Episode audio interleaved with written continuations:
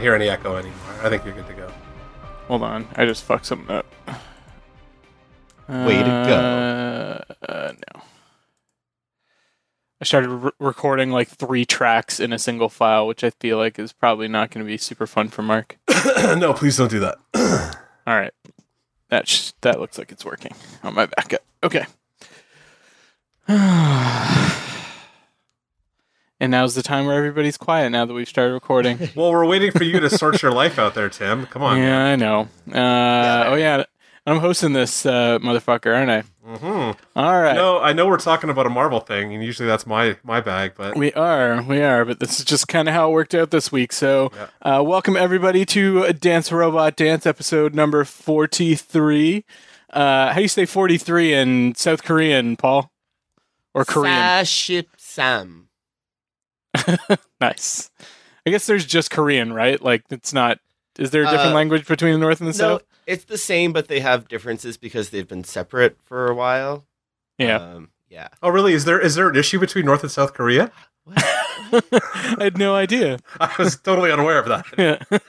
Yeah. so, uh, as you've probably figured out at this point, uh, I am Tim. I'm going to be hosting this evening. Uh, with us this evening, we have uh, Mark, How's it going, guys? And uh, Christy is off doing uh, theater stuff. Uh, her sister act is premiering soon, I believe. So, I think it's tonight. Actually, she Yeah, says hello. so- I was talking to her earlier. So yeah. So, break the proverbial leg, uh, Christy. Actually, it's a literal leg. Uh, it's the legs are the heavy curtains at the sides of the stage, so that's where that comes from. Um, nerds. yeah. so, uh, and also we have uh, Mark's brother Paul back with us to fill in for Christy, Hello.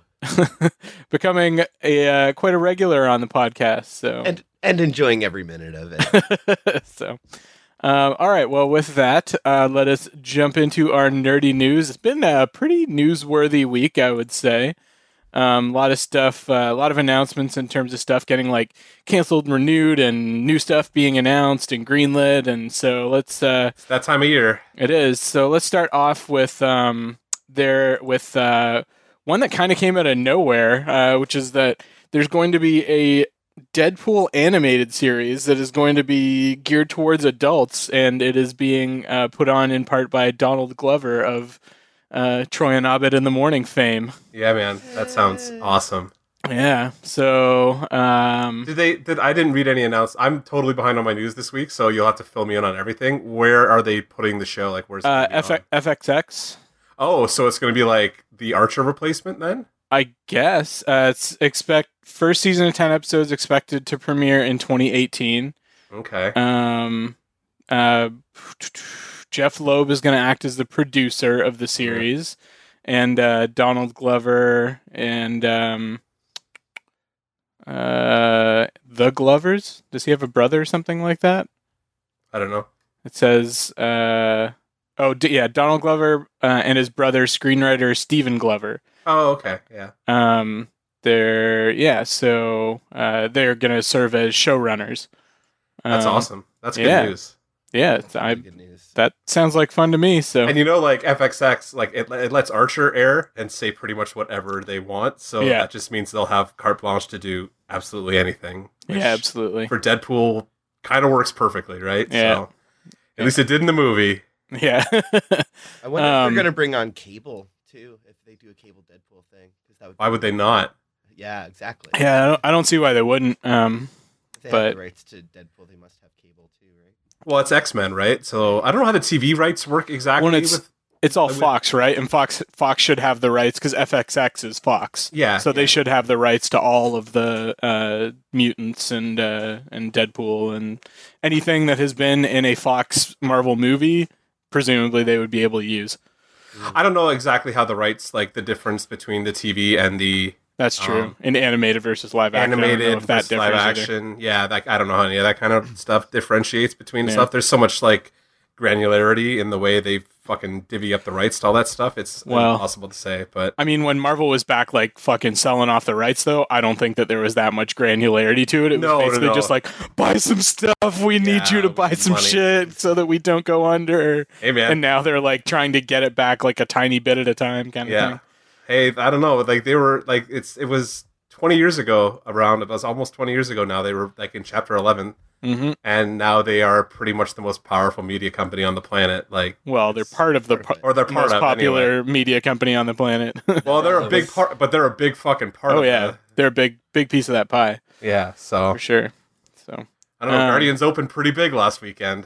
it did, yeah. And there there's a lot of that Oh, yeah, there's a lot of stuff uh, that's um, sort of just starting to get integrated into the parks and stuff now too. Like you can do a Baby Groot and Star Lord meet and greet at in uh, Disneyland or Disney Oh, World right now.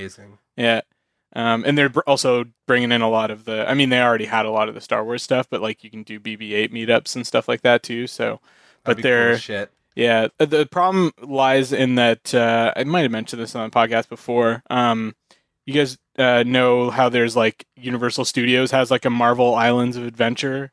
Mm-hmm. like Yeah. little part to his park. So Marvel owns the rights to, I guess, theme par- or Marvel based rides and attractions and shows and stuff like that on the east or on the east coast, basically anywhere east of the Mississippi. So they can do more stuff like that on at Disneyland, but not at Disney World yet until they get all that figured out. Mm. So Oh, Marvel's rights, like we were just saying, they Yeah. are It's a- all it's a the mess. fuck over the place. Yeah, there's some licensing deals that they made out of desperation that are probably like 20 years later now that they're like the biggest deal on the planet for a lot of the time. That it's Yeah. probably like they're like we. I really wish that had not happened, but yeah, you know what? so they're here because of it. So I guess true. there is that. This is true. Um, another another big thing that got announced this uh, past week that also kind of came out of left field because there'd been a lot of talk of a Hellboy three with Ron Perlman, but we got an announcement this week that there's going to be an R-rated Hellboy three or Hellboy reboot uh, without Ron Perlman, without Guillermo del Toro. That's heartbreaking.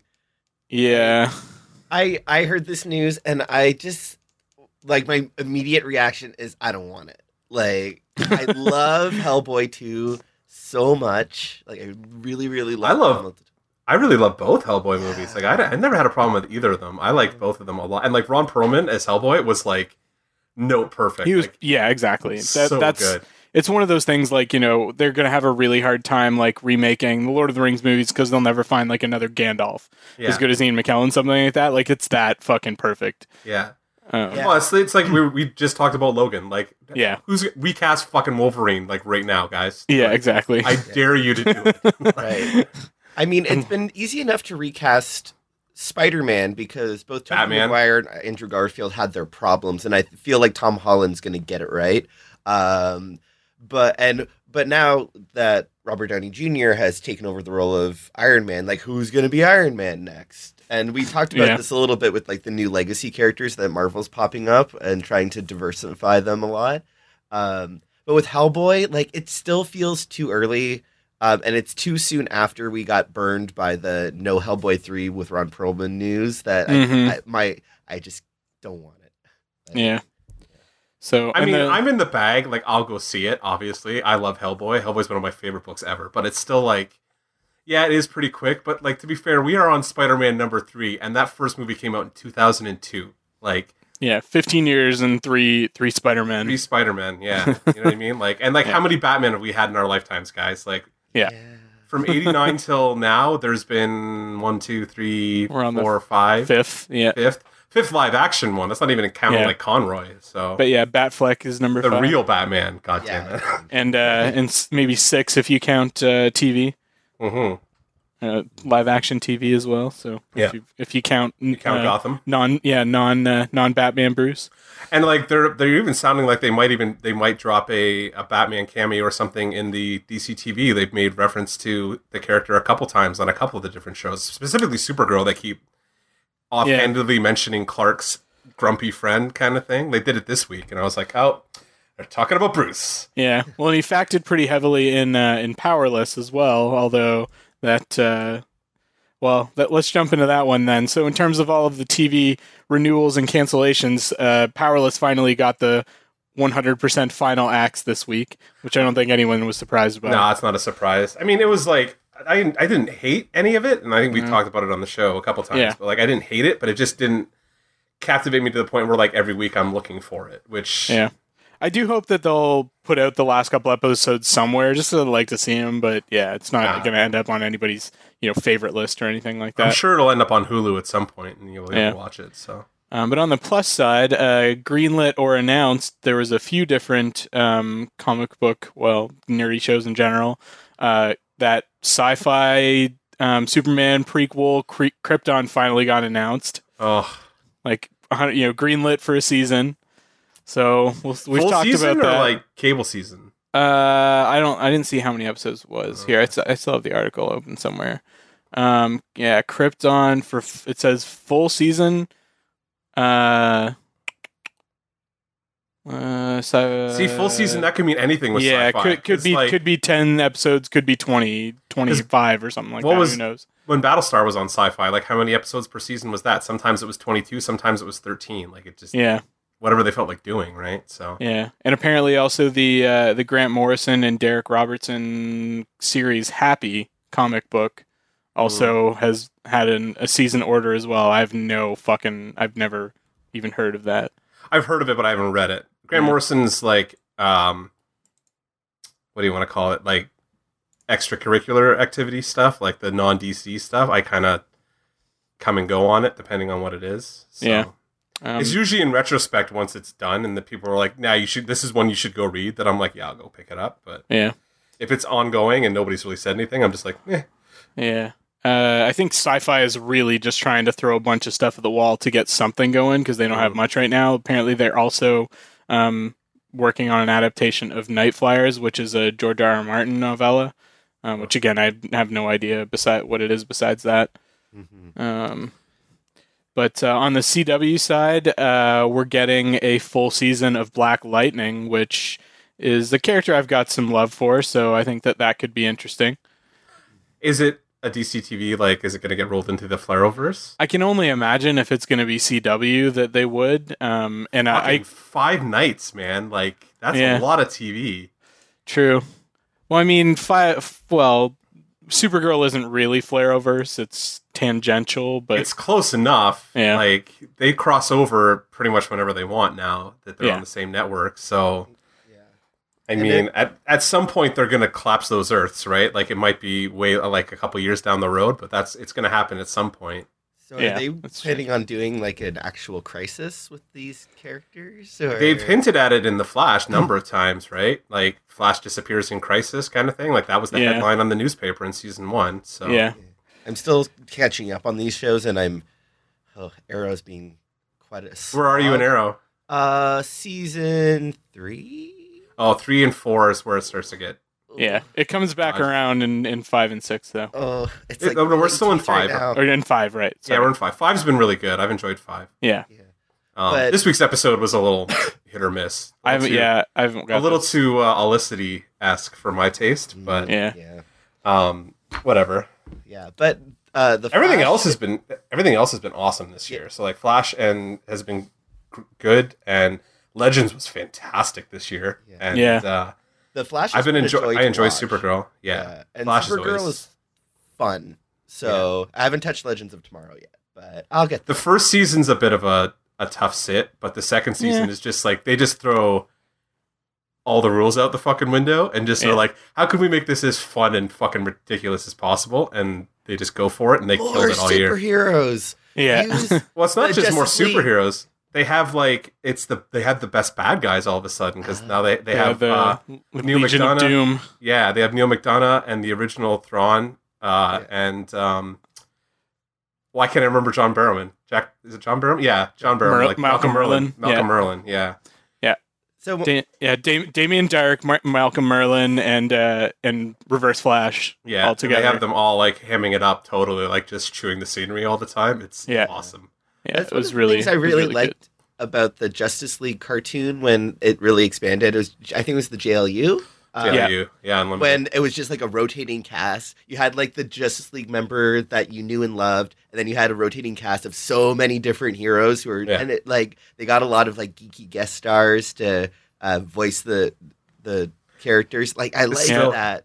But it was still the best. The one I remember the best is still. Uh, it was. Um, question was. Um, Jeffrey Combs, Mm. and they had Amy Mm. Acker as the huntress, and they had the two Oh, of them playing off each other. I was like, that's fucking like just nerd boners all around. It was so Yeah. awesome. Yeah. and then it was uh, Neil Patrick Harris was the Flash on that series too, wasn't he? Yeah. No, that was uh, Michael Rosenbaum. Oh yeah, yeah, Michael Rosenbaum. That's and then right. uh, no, the one. right. What who else was in there? I think Vigilante was um, Mal, um, Nathan, Fillion. Nice. Yeah.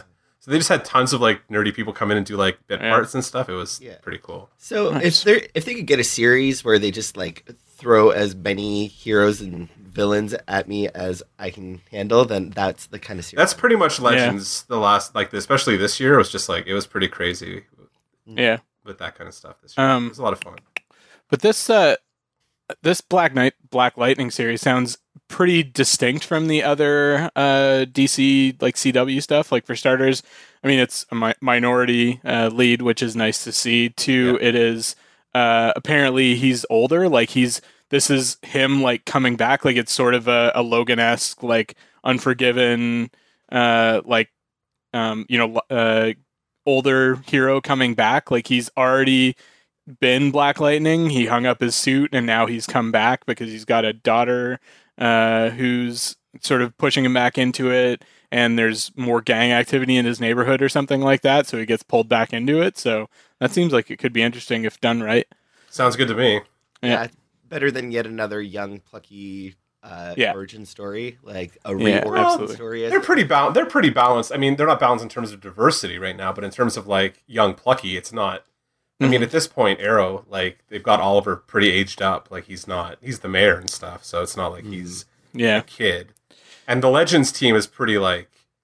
I mean, they're all mostly white, but they are pretty like age range Yeah. good. So Yeah. They've got Heat, Heat Wave's considerably older. And Yeah. Yeah.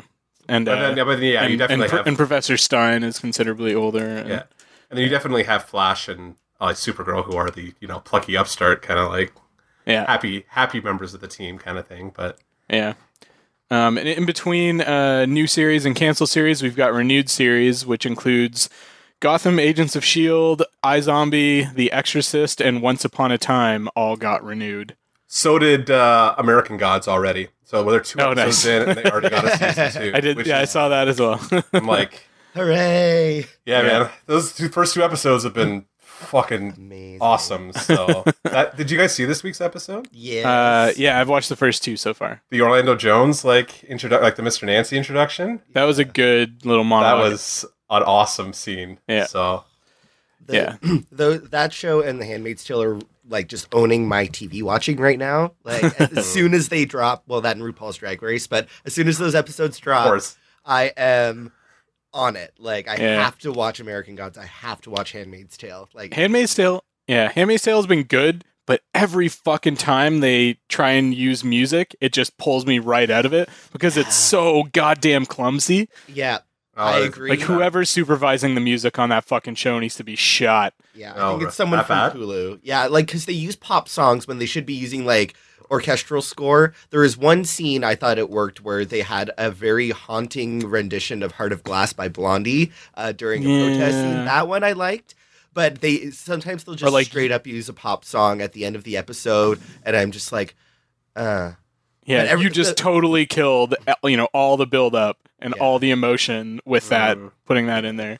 So what you're saying is Westworld's doing it right. They're not Yeah. doing it. yes, Absolutely. well. But Elisabeth That was still, like, yeah, As good as Westworld, like I loved Westworld all the way through, but like it was the music when I finally caught on to what they were doing that just like it blew my fucking mind. So Yeah. I was just like, holy shit, wait, that was a Radiohead song. Mhm. yeah. Ah, Um, Elisabeth Moss is killing it every week though, as she did on Yeah, Mad she's Men, good, too. though. She's Yeah, so no, I, good. her performance has been great. It's just the the uh, the production quality on it isn't quite there, but the performances are great and the writing's been pretty good. It's just that that they need to step up the the actual production of the show a little bit more. Yeah, I agree. But like it's who's producing it? Like, is it It's anybody?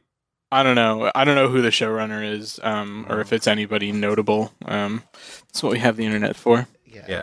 It is Um, someone no This is why I like. This is why I like non-hosting episodes where I don't have to host. I don't have to look anything up. I can just ask questions, and, like sit here and wait for Tim to answer my questions. It's good times. Um, and fill dead air while Tim's looking things up. Just yeah. ramble.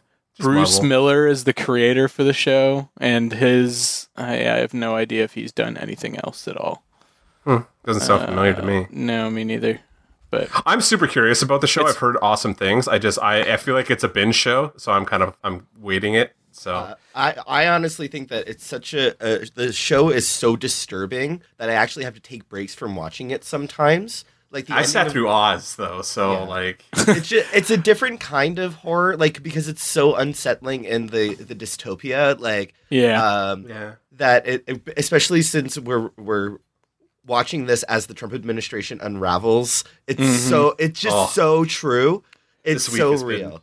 and plus it's it's a lot easier to sympathize with these women than it is with a bunch of fucking like you know prisoners and gang members and True. white white supremacists and shit like that on It's Oz. true, but that's still a really tough sit. Oh, it to watch is. More It- than like it two gets fucking episodes brutal. at a time. So Um, I feel like yeah, I could absolutely. slog through a season of Handmaid's Tale without too much trouble. If I It's only it's Oz. only a five episode miniseries. Oh, is it? Oh, okay. Yeah. Oh, then I yeah, I'm binging it. I'll binge it on a weekend when it's done. Mhm. Forget that. Yeah, um, That's a five hour movie to me. Then that's yeah, totally basically. Uh, we're gonna be talking about a thirteen hour movie later today. yes, we are. um so but yeah in terms of those other shows like i've been watching gotham agents of shield and izombie i haven't watched the exorcist yet uh but i've heard really good things about it That was the one of those four shows that I do watch actively. I am I've watched the first season of iZombie and I enjoy it, but it's just not appointment TV for me. I will Yeah. Netflix it when it, I get around to it. Same. The other two, I've heard Agents of Shield is better this year, but again, it has been pretty good I don't like they lost me in like the inhuman the stuff. Inhuman stuff. I just Yeah. just like I every time. And this is like Marvel zombie guy talking, but like quit trying. Like I don't want to quote, quote Mean Girls, but like quit trying to make the Inhumans happen. It's not going to happen. Like it's just not going to happen. I had the like, same they- thought earlier in the episode. They try every couple years. They try and make this big fucking deal of the Inhumans, and it's just like it's shitty X Men, guys. Like it's Yeah. shitty X Men, and they're not even British and in a crappy magic school. Like it's just shitty X Men.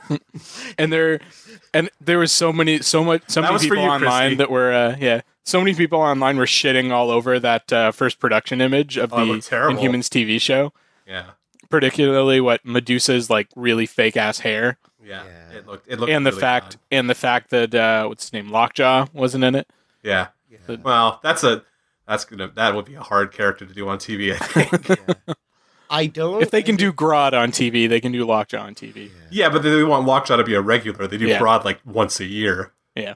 and they like barely really like he was like this year's episode was pretty much like hit like clear cutaways to him Mm-hmm. behind bars and stuff. Like they did not interact except for the last like three seconds or something. Yeah. So it's true Yeah, I just don't understand. Um, like, I know what Marvel is doing with like trying to make the Inhumans into mutants, and they don't So- have X Men yeah, for TV, right? So they Mhm. can't.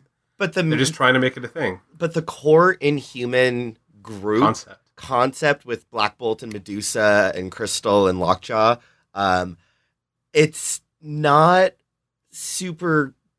Like they could Game of Thrones it up a little bit and make it like Palace Intrigue kind of TV uh, Mhm. with superpowers, uh, but I don't know. Like it just doesn't seem like a really strong concept for a series. Um, a movie None of the would characters are compelling. It means your lead ostensibly is mute. How do you make that somebody you want to watch on a week to week basis? Like Yeah. it's i don't know i think that they i could see how they could do that but I it would be We'll see. hard it would be a hard game to play, I think, Yeah. for Yeah. them to do that right. It, And it just makes me think of um, uh, Bendis's Mighty Avengers run, where he always had a thought bubble over someone's head while Oh. the dialogue was happening. Is that what they're going to do with Black Bolt with the constant uh, like internal monologue? inner monologue. oh my Like, god. good God! I hope not, Yeah. but That was such a disappointment because his new Avengers run up to that point where they split the books was so goddamn good, and then Mighty Avengers was just like, wow. dude, what happened? Like, what happened? And I like Bendis. Like, I'm a Bendis apologist. I think he's actually a pretty good writer overall. Yeah. But like that Mighty Avengers decision was just like, well, yeah. Let's just Like, hope that that's way to get- what. who do they have? Didn't he have like Terry Dodson drawing those fucking issues, or like somebody really good, like Michael Cho drawing those issues, and like he's covering up this gorgeous art with like extra fucking bubbles. I was like, oh god, dude, you- what are you doing? Oh well, let's hope that's not the the route the, the route they take to uh, Inhumans. Because Yeah, agreed. Uh, well, while we're leaning hard into comic book nerddom, uh, some sort of sadder uh, comic book news, reminiscent of news that we heard from Stan Lee earlier in the year. George Perez has started canceling con appearances to focus on his health. Well, that's not good. No, it's not surprising. Like he's, you know, He's he's, getting getting, up there, and I, uh, I've heard that his memory has kind of been going for a while, um, but he still seemed physically pretty good. So who knows? We'll see. He was at Fan Expo a couple one of the years Paul and I were there. So like this is going back like four or five years, I think Mhm. he was there. But Yeah, he's been at Dragon Con two, two or three years that I've been there, so he's Yeah. he's he's pretty regular, and he- he's Yeah. one of those guys that um, I don't think he ever charges for autographs or anything like No. that. Like, it, there's always a huge line. He's always super friendly. So I've heard he's you know one of the like best people to um uh, and you know super super grateful to his fans. So yeah, one of the few books I actually have still that is autographed is my JLA Avengers that he drew. So I actually got him to sign number one just because why not? yeah, He's oh no, I sixty I'd. I'd I'd get Crisis uh, signed by him for sure. Yeah, well, I don't have the original issues of that, so there's no point. Yeah. Um, Christy just sent us a message saying sad she's not here. Nuns in pajamas everywhere, and a sad a picture of her making a face. Wait, are they having a, a nun pajama party? Well, I'm assuming like the show's tonight, right? So Yeah. Um. Well, yeah, I can't. It's fucking ten o'clock. It seems like it would have already started at this point. Uh, She might just be backstage hanging out. Who knows? Yeah, fair enough. Um, another bit of uh, sadder news was that uh, the uh, Stan Stanley Weston, who was the creator of GI Joe and the Thundercats, uh, passed away this week at age eighty four. Oh, I didn't hear Um, that. That's yeah. crazy. Well, I mean, older guy and probably 84, yeah. yeah. So not that surprising, but uh, still kind of sad. I mean, those were both big parts of probably Mark and my childhood, at least. Yeah. I don't know about Uh, Paul being a little. GI Joe, not G.I. so Joe. much, but Thundercats for sure. Yeah. Yeah. GI Joe was for me, I think, more. GI Joe was always tangentially just because of Transformers. I was never. I was more of a Transformers guy than a GI Joe guy. Yeah. I think I probably Yeah, I still was- saw every Transformers of was mine too. Yeah, I was a I was a big Transformers guy. Yeah. Still am, oddly enough, as you can see from the giant fucking Devastator behind Yeah. me. But It's one of those things that if I had more money and uh, and space, um, I definitely would collect Transformers. Like uh, that was the one like toy that I really was into as a kid. That and like Yeah. Micro Machines.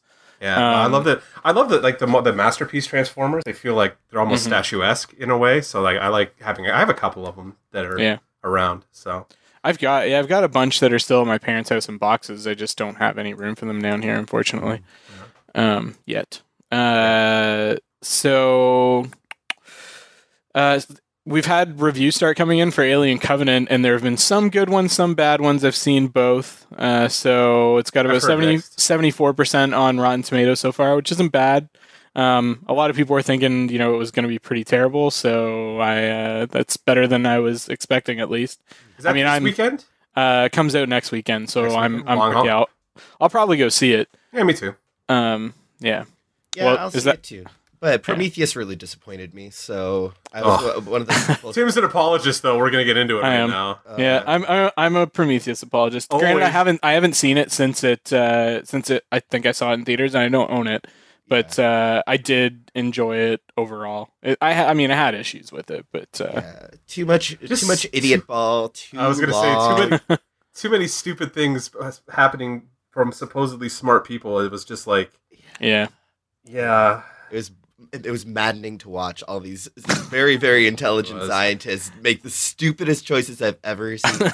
Especially at the very beginning of the movie, where I'm like, "This is how this is how this is gonna roll. This is how like what the Yeah. architects are uh, yeah. are are banking on is the stupidity of humans." I'm like, "Oh, great, cool." yeah. Was, but uh, I mean, I'm just such a fucking alien junkie that I'll take any excuse to see xenomorphs on screen or neomorphs or whatever kind of fucking morphs they want to have at me, Ov- ovomorphs or whatever. Yeah. I like the design of the neomorph. So Yeah. like, I'm I'm like I like most of this stuff. I'm kind of in the bank for. Like, I'm gonna go see it. I'll Yeah. see it eventually. Like, I'll watch it. It's just, yeah. Yeah. it's a matter of like, am I gonna rush out that weekend and see it? Like, Yeah, Yeah. I'll just watch Alien and Aliens on repeat instead. Maybe Alien Mm. versus Predator to watch the sleigh ride of friendship, and then oh, I love Alien Three. I think it was the first Alien movie that I saw though, but it's. I think I almost, in some ways, I prefer Alien Three to Aliens. it's such a Fincher like. Oh, it it's, is. It's such a Fincher movie, Yeah. like, and not even like a good Fincher movie, but it's Mm-hmm. definitely a Fincher, Fincher movie. movie. Yeah. It's true. Um, well, th- speaking of things I'm 100% in the fucking bag for, uh, we got a full trailer for Blade Runner 2049, Oh fuck! which my I went from fucking like six to midnight, uh, like Yeah. ar- and then around about eight different times. Yeah, like yeah.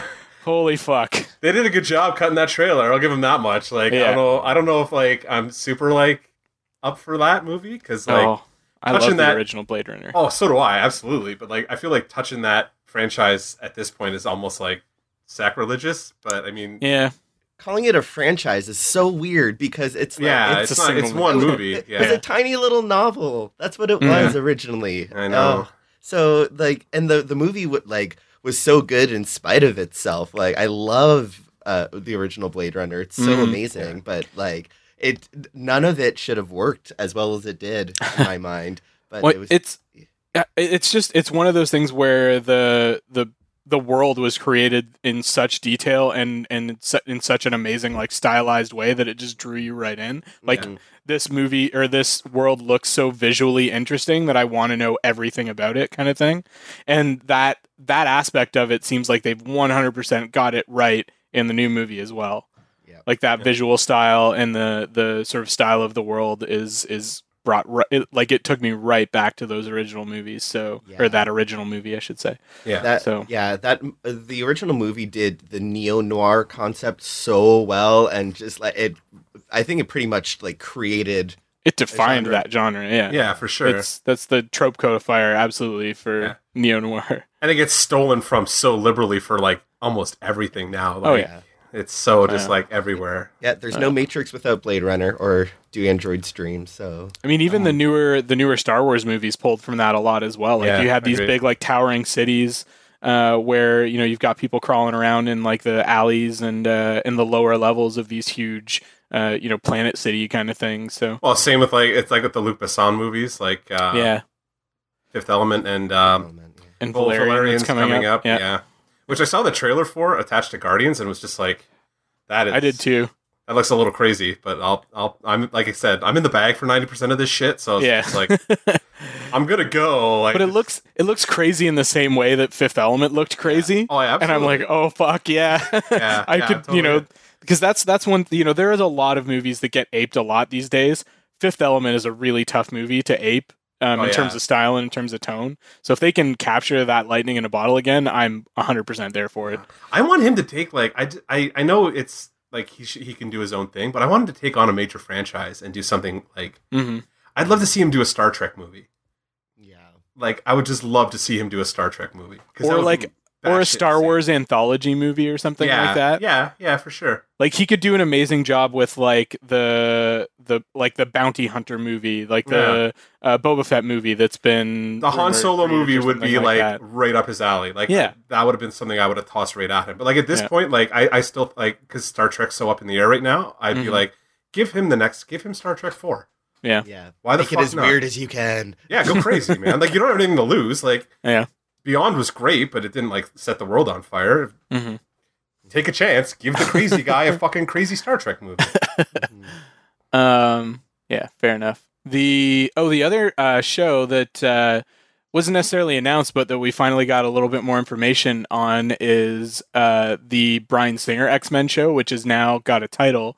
It's The Gifted, Yeah. and we got a little teaser for that. Um, so yeah they actually have like an actual named mutant in it already it's going to be polaris which is kind of awesome 'Cause mhm. Yeah. that means house of m that means uh magneto They're not using those big characters. I don't think they're going to be able to use those big characters. yeah, no i know but Plus, it's up for debate whether they can even touch. Like, I mean, I guess they can because of the split, but like, Scarlet Witch, and Quicksilver- Quicksilver. well, that's what I mean. I mean, so Quicksilver's you have huge a in the movie fucking franchise. version of Quicksilver now. yeah, but Quicksilver's so big in the movie franchise for Fox, and they've Yeah, done nothing with Scarlet Witch and left her to Marvel, and Marvel's killed their Quicksilver and just left Scarlet Witch in there. So yeah, So my my guess is that if they're gonna, they might bring Scarlet Witch in for their Fox version on that show. Um, if they have Polaris, like, um, and maybe they'll have Havoc on there. I don't know. I was gonna say they're gonna have to do Havoc then, right? Like Yeah, you have to do. It's just gonna end up being X Force then. I'm okay with that. I'll take X, X Force on TV. Absolutely, why not? I don't know if I want. I don't know if I really want the Bryan Singer produced version of any of this stuff anymore. You know what I mean? Like, yeah, Yeah. I know. He's. I think he's had his hands on that franchise for too long. Um, when he almost lost it and then he came back, I was like, oh, god, god damn it! Like, well, my- better he- Bryan Singer than fucking Brett Ratner. Okay, that guy's yeah, offensively like, bland. As much as I have gone on record as saying I was not the biggest fan of First Class, like Matthew Vaughn did a good job, like Mm. kind of resurrecting the franchise, and they just didn't do anything Yeah. with that except for just hand the keys back to Singer when he was like, well. None of my other stuff's going anywhere. Let me make another X Men movie. Like, well, great. stick my dick back in this one again. Yeah. Ooh, Um, based on Bryan, the rumors about Bryan Singer, that was a pretty pointed. What joke. were yeah, Are there- poor are there choice oh, I didn't. Yeah. I haven't. I haven't heard about this. He's he has uh, lots of boys around. Lots of. Ah. yeah. Well, that's not. I guess. I mean, if they're like underage boys, then that's a some of it some of it some of it's a little some of it's a little like back backdoor kind of Hollywood uh Yeah. not the not super on the up and up kind of rumors is what Fair you enough. usually Just, get. just so. rumors, though, guys. No libel. No yeah, no lie- yeah, allegedly. Allegedly. allegedly. What? Like Bryan Singer's ever gonna fucking hear this? Yeah. Um, uh, well, speaking of people getting in trouble for uh, doing things where they shouldn't be, uh, the last piece of news that I had was just something fun that popped up, um, and that uh, Christy and I would probably have more to talk about, although Paul probably will too. Did you guys hear about this uh, Russian blogger that got sentenced to three years in prison because he was playing Pokemon Go in a church? yes, I did hear about that. So he Uh, filmed it and like put it on his like blog or whatever, and uh, they they got wind of it and found they said that was sacrilegious, and uh, yeah, dude, dude's going to fucking jail for three years. Did he at least get good Pokemon from the church? Uh, I can't tell. I'm looking at the video. It looks like a fucking like Poliwag or something like that. Like Oh my god. yeah, like can you imagine going to jail? Like I, g- you know, I I wouldn't say I'd go to jail for like a fucking Charizard at this point, but I did uh, leave my house and drive uh, drive like half a mile away because I saw uh, in my pajamas because I saw uh, Charmeleon on my thing this morning, and I, I I need like five more Charizard or uh, yeah Charizard candies to get my like or what get my Charmander Charizard candies yeah to- Charmander candies to get my Charizard. So Uh, okay. yeah. I I so Pokemon Go launched in South Korea just in February of this year. Mm. Um, so it was the worst time for it to launch. Yeah, everybody I- wants to go out in February. Well, you're in the. Are you in the southern hemisphere though, or No, we're in the, we're in the on almost on the same uh, uh, latitude? latitude that you guys are. So Oh, okay. So we have the My same geography's same terrible, obviously. yeah, Yeah. s- same Scientist Tim. same climate, same everything. So uh, when February rolled around, no one wanted to go out, and like I was, I started trying to play it again because I had played it in Japan a few times, and my hands were too cold, and I just didn't want to do it. So, and then I was already playing Pokemon Sun and Moon, so I was like, this is this game is so much more complete and better than Pokemon Go. So I just played that instead. So, um, I like with I see how Pokemon Go is growing as a game and it's getting better, but it was released so incomplete and Yeah. not very fun that I just never really uh I never really got hooked on it. So Yeah, I I mean I'm I wouldn't say I'm hooked on it, but I still play it a couple hours a week. But that's usually just because I go out on runs and I play it while I'm running because you know I catch Pokestops and uh, that sort of thing, uh, and you know hatch eggs just because I'm out and active anyway. So I figure what why the fuck might not? well. Yeah. Gives me something to do that makes it a little more engaging than me just running for no reason. Yeah. Uh, so I mean, Other than just health, but yeah, exactly. Just- gives a fuck. yeah what, what um so but i mean just from doing that basically i've got to like fucking level 33 so Yeah. I'm doing okay That's good. um yeah uh but anyways that was all the news that i had so uh paul would you like to join me in uh doing a sting for the geek of the week Geek, geek, geek of the week. there we go mark won't fucking do it but Nope. paul's a Not drunk. trooper Not Yeah. drunk enough. uh, so with that, uh, well, Paul, we don't have you on very often, so why don't you start off and tell us what your geekiest thing you did this week was? Well, my geekiest thing uh, actually is going to be happening today uh, because I am going to the uh, Pokemon Festival in Incheon. um, it- so there, um, I don't know if last week anyone Just saw the start another viral vi- podcast and call it fucking Pokemon Circle Jerk or more shit. Listen, it's a thing. So last week there was this viral video that went around of a Pikachu. Oh, the marching, the marching marching- Pikachu's. where the the costume deflated, and that was here in Korea, but about an hour west of Seoul. Um, and it's it's a two week festival, so they have like uh, Pikachu on parade and dancing, and they have so it's called the Pikachu Carnival. So I'm gonna go check that out today. Um, and just take a lot of pictures, and hopefully, if if there is um, a place where I can buy plushies, I will. I'm trying to collect um, the third uh, starter plushie from Sun and Moon. So there's always three Pokemon starters: a grass Yeah. type, a fire type, a water type. I have the fire and water type for Generation Seven, but the grass type is so adorable. It's a cute little owl with a leaf bow tie. Um, I can show you guys what it looks like right now because I have one. But it's, yeah, it's called Rowlet. And again? Hmm, yeah. So it's a yeah, it looks like Okay. that, and it's super cute. And everyone like when I went to I went to Japan twice within the Sun and Moon time, and I could not find this fucking plushie, and I need to have it. So I'm hoping that I can get my hands on it today. But if not, I'll have to hunt it down when I go back to Tokyo in the summer. So I can see your. Uh, is that a Mew or a Mewtwo hanging up on your that's a window Mew. back there? Mew. I have Yeah. a collection of plushies that one might call insane. Um, it's, it's mostly You're- Pikachu. Can you Yeah. not? Can you not see what Tim's sitting in front of right yeah, We're exactly. talking You can't insane call any collections. collections insane with Mark's uh, CDs in boxes collection and my comic books in boxes collection. Yeah. Uh, Although at least yeah. my comic books are supposed to be in boxes. Yeah. so I guess we all have our version of shelf porn on our. Yeah, Our, we're all we're we've all got our hoarding.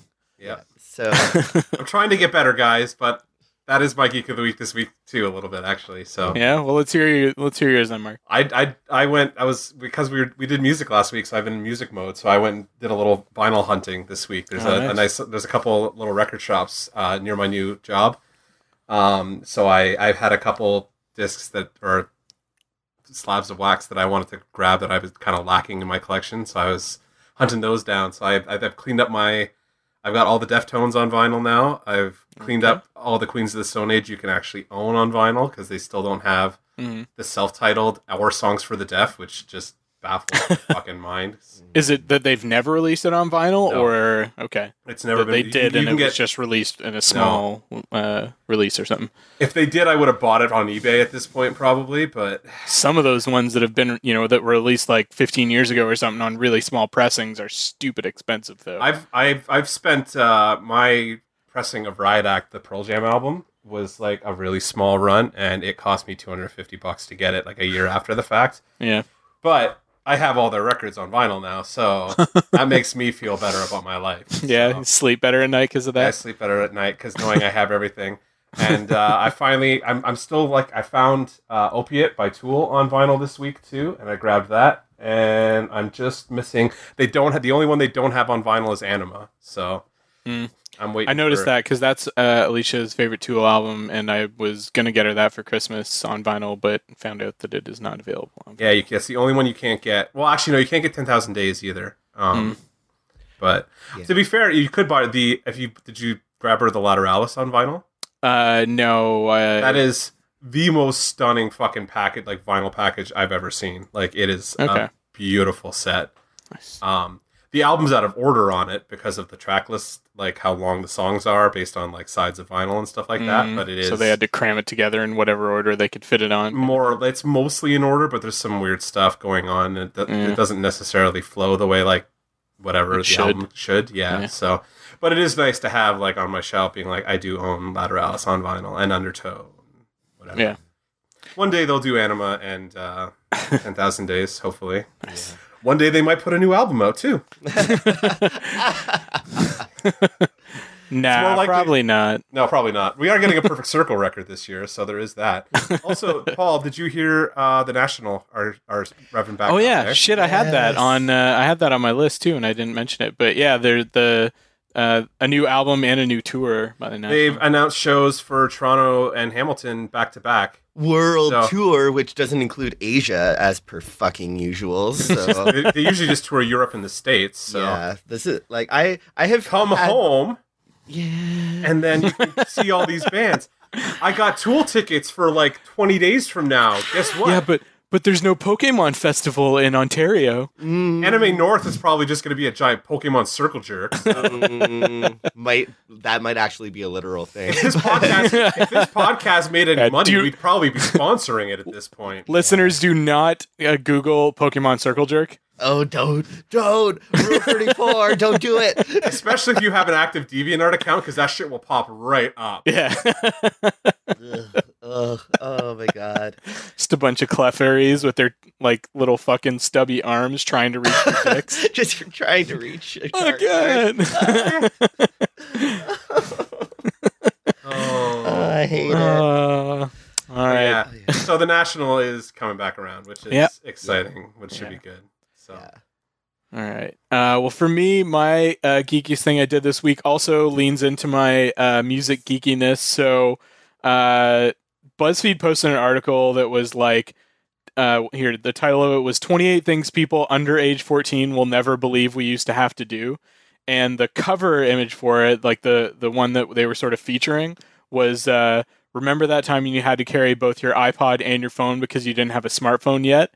yeah. and I saw this article like as soon as it posted, and I jumped on it, and I was like, "Fuck you! I still have my iPod Classic because I like to listen to music when I don't have an internet connection, like if I'm on a plane or driving through the country, and I do don't that like heating up my data." it's on. You store it on your smartphone and just listen to like. Yeah, if you if you don't have a uh, uh, if you've got like you know 300 gigs of space on your fucking phone or whatever. 256 gig, motherfucker. That's Yeah. why I bought it. um, and then my comment, it was ended up being like the f- not the first comment, but the top comment. So it had like 900 uh, plus reactions and like uh, 50 plus comments, and most of it was people being like, "You guys know that you know you can download stuff on Spotify and like you can do Apple Music." And I just kept posting like articles like, "Look at all these artists that aren't on Spotify or aren't on Apple Music and shit Can't like that can't get that." Tool on Spotify, motherfuckers. Yeah, you can't get fucking Prince. You can't get. Uh, I think you can get the Beatles now. But you couldn't You for a get the long, Beatles, long yeah. time. But Couldn't get Zeppelin for a long time either. Zeppelin and ACDC held out for a long time too. Yeah, So there's all kinds. now you can, thank God. But Yeah. fuck. You can't get Joanna Um, Newsom on any of those either, guys. Tay- you can't get Tay Tay. We're talking about artists Okay. people care about, though, Paul. yeah, I- Yeah, you can't I- get Taylor Swift. You can't get Tool. You can't get Thom Yorke. Uh, Yeah. Bob Seger isn't Oh, on Spotify. again. Beyonce isn't on fucking Spotify. Nope. Oh, is, is she not? She's on Tidal No. because Tidal, right? Because yeah, because Jay Z. Yeah, she's right. jerking off Jay Z, Well, Well, That's her literally and do what she figuratively. do um, what she wants. yeah. If she's if she's the only artist propping up Tidal, Tidal's gonna last for a while, guys. Like, That is true. actually that's not that's pretty fair. So that is fair. yeah. So that was Yeah, my that, geek of the week. that is a that is a cult that I just do not ever want to like. I'd rather talk about like the Mexican drug cartels on here and like risk getting killed by them. Yeah. than Than the dealing with the Beehive? Beyonce. Than the Beehive, yeah. yeah, for sure. God. Or like So- Scientology or something like that. Like let's, let's, let's talk shit about Scientology before we go after Beyonce, guys. yeah. Well, uh, L. Ron Hubbard's dead at least. So. Yeah. Well, Tom Cruise is still alive and he is their god. So yeah. but uh, yeah, so that was my my geek of the week was minor internet fame and getting to sort of bond with you know eight eight hundred or so other people that also still carry around their iPod Classic. did you see the article I posted from Alan Cross this week? I did. I didn't read it, but Oh, you should have read mostly because I probably I'm pretty sure I had an idea mostly what it was saying, Yeah. but uh, yeah, but I no I didn't have time to read it because I think I popped up like while I was at work, just scrolling Facebook. You should give it a read. It's pretty interesting. It does it talks Yeah. a lot about like it's it, it would be awesome for to get Christy to read it and then have us all kind of talk about it on the show because it is definitely that divide between Yeah, like you and I and then her like the, just that Well, it's Well, almost I fall I fall guess, on but- both sides, right? Like there are plenty of like um artists now where I just know their singles and I've never listened to their albums kind of thing. Um there's uh but yeah, so I mean I I think it's I don't know. I think it is generational to some extent, but there are some people that still kind of bridge the gap. Yeah. I'm still like, give me the album I want to hear. I want I want to know if like if they have two or three good songs, that's all well and good. But I Yeah. need to know if they're going to be worth following. If they can put together a cohesive ten songs that Yeah. yeah. aren't just like three good single or two good singles and a bunch of shit. Yeah. Yeah. Like, is it a set list? Like, would I go Yeah. buy a, a ticket to Would I buy a and play ticket for an Yeah, hour? Absolutely, Yeah. exactly. And that's Yeah. like how I probably give most of my money to artists now is buying tickets. Or I mean, I guess I, at this point I'm just giving most of my money to Ticketmaster or StubHub. But you know, Yeah. Yeah. In theory, the artist is getting some money at the end of that day. So yeah. Yeah. Once you buy merch from their table. eventually- yeah, there is that. Yeah, definitely. Yep. Um yeah, but all right. Well, with that, let us move on to our Rate of the episode. Of the episode. Is it blind? meat? dripping dripping red meat. Oh, Meat on fire. the meat without fear. So, in case it's not already apparent, we are going to be talking about Daredevil this evening. Uh, in particular, uh, the first season of the Netflix Daredevil series. Um, Daredevil being commonly known as the Man Without Fear. Um, guys, I misunderstood the assignment. I thought we were talking about the Ben Affleck movie, so I'm just going to duck out now. Bye. yeah, yeah Darefleck. fuck yeah. Jennifer Garner as Elektra. and uh, yeah. Uh, Hey man, I'll God. give. uh what was, Who was it? Michael Clarke Duncan. Not a oh, bad yeah. Such- Yeah, that's true. That's Not a true. There's no Vincent D'Onofrio, but we'll get to that. There's definitely yeah. There's if we want to start doing this based on comparisons to the 2003 masterpiece that is Fox's Daredevil movie. yeah. Oh, playground fight scene. oh God. We are talking about the 2015. Uh, we're talking specifically about the first season of Daredevil, which sort of kicked off the Marvel Netflix uh, series, although that was part of the larger Marvel Cinematic Universe. So, um, originally, uh, sort of um, envisioned by Drew Goddard, the uh, sort of Joss Whedon um, common uh, common partner. Yeah. yeah. Accolade Um, of John yeah, Yeah, he is a, Yeah. he is one of the many disciples of the. Al- although has really sort of carved his own uh, his own niche at this point. Like he did Oh, Cabin in the. Woods, uh, and well, he was Cloverfield too, right? Yeah. So yeah. Definitely making his own name for sure. And and with this, absolutely as well. Though he only he had to uh, leave apparently after then, yeah. yeah. because he he left to direct the Sinister Six movie for Sony, and and that went lots of And that went super well, right? Yeah. um, not necessarily because the movie was bad or anything, but just because they ended up wanting to reboot Spider-Man again. So that Sinister Six movie just is never going to happen. I'd be curious. I'm still. I like. That's one of those that. uh I was never like. I never wanted any of those movies, but that was because Drew Goddard was attached. It was the one that I was like, I am going to sit through that and probably enjoy it Yeah. begrudgingly. But now I never get to. But anyway, I don't know. With uh, uh, fuck, was the dude that they had as uh, the Rhino? Um, oh, the little oh, I little troll of a little troll of a of a dude. No, oh. Rhino, Amazing Spider-Man. Our listeners are probably yelling at the fucking Paul Giamatti, yelling Paul at Giamatti, screen, right, yelling at yelling at I- their radios or, or phones or or car stereos or whatever right now. Um, yeah, but uh, after Drew Goddard left, uh, Steven S. DeKnight took over uh, and did Another- a another- outstanding job. Another Whedon guy. They're both former Angel. Uh, Yeah. Show like writers and showrunners and stuff. They both produced and wrote uh, big chunks of Angel. Yeah, And the only person who's not like who was involved with Angel that wasn't involved with Daredevil was Ben Edlund, who of the Tick fame. So yeah. because he was a big part of Angel for a long time too. So Hmm. Um, but yeah, so I wanted to start out. I don't think we need to go through like one episode at a time, but I do think we want we should spend some time on the first episode in particular because a pilot, you know, a show's only as good as its pilot because that's really what hooks hooks viewers and gets them in. So the first episode, Into the Ring, I think that the actual sort of recap of his not necessarily origin, but like how he gets his abilities was like it was great. It was like one minute or less. That's all you need to know, and that it sort of captured it really succinctly. It wasn't beating you over the head with anything. It was just like car accident, toxic waste, got bl- he's blinded, but and he saves an old man. Like that's Yeah. it, and that's all you need. And you start getting a little bit of the feel between him and his dad in terms of their relationship. Yeah. Yeah, I think that the the the origin scenes, like the the uh, acquisition of the power scenes, they they work better uh, as a smaller concept these Mhm. days because it's been such a common uh, thing throughout so many superhero movies now. Yeah, they're Um, part of the zeitgeist now. Yeah. this point. So so and uh, Daredevil is a pretty well known one because of the unfortunately because of that movie. Um, Yeah. So we didn't need like the, a big to do. It was it was snappy.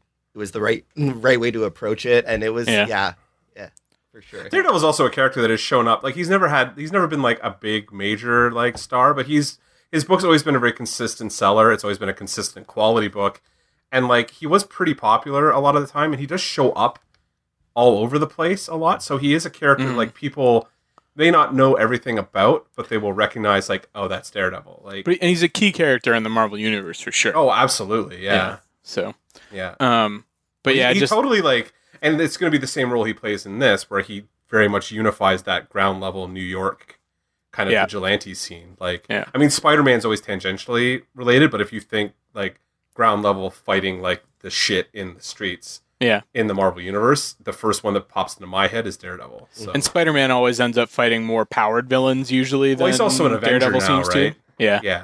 So he's Um, also an Avenger. They tend to play Daredevil like the when Batman isn't dealing with um like the super crazy like super villains and he's dealing Mhm. with street level crime.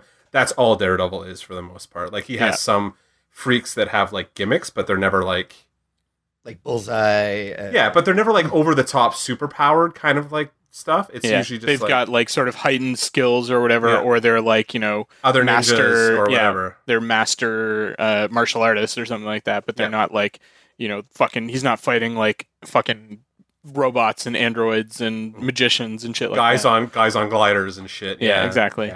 Um, but I think that this is like not just this episode, but this season in general is it's how you do a good update on a classic origin story. Because Absolutely. yes, we know what the origin is, but this adds a lot of new dimensions and new details and deepens everything and deepens the story, deepens the characters, gives you more to latch onto, especially for a wider audience. Yeah.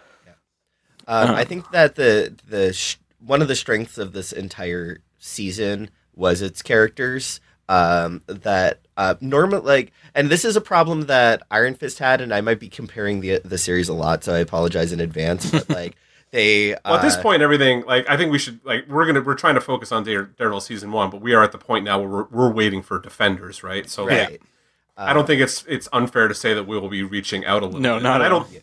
I don't think it's like I off these. I think at this point because we have covered Luke Cage and we've kind of touched on Jessica uh, Jones, no um, Iron Iron Fist. Fist, We've never done an episode about Iron Fist completely, but it was kind of unnecessary given our overall opinion.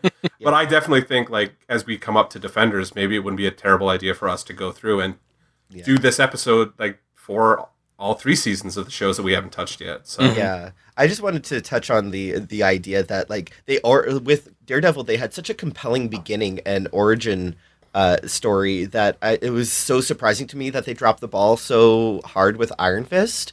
Um, because they they've already they have cement like I- Daredevil season one cemented the structure of all of the other series. Jessica Jones, uh, Luke Cage, they and Iron Fist all follow a similar pattern in the way that the episodes arc and things like that. So the the but Daredevil season one is the one that got it right the first oh, time. they But just knocked that- out of the park. That might have been part of the problem too though right was that they tried to stick it to the formula too hard whereas they maybe should have sort of adapted the formula to the different characters and different styles of uh yeah so because of all the things like Jessica Jones is probably my favorite of the bunch. I'm not saying it's the strongest, but it's my favorite. But it also has one of my biggest problems that the last few episodes drew the season out too long and didn't need to be 13 Mhm. episodes. Yeah. So yeah, they keep trying to fit other characters into a Daredevil shaped hole because like Daredevil has a very rich origin story with a lot of background characters and a really cool support network.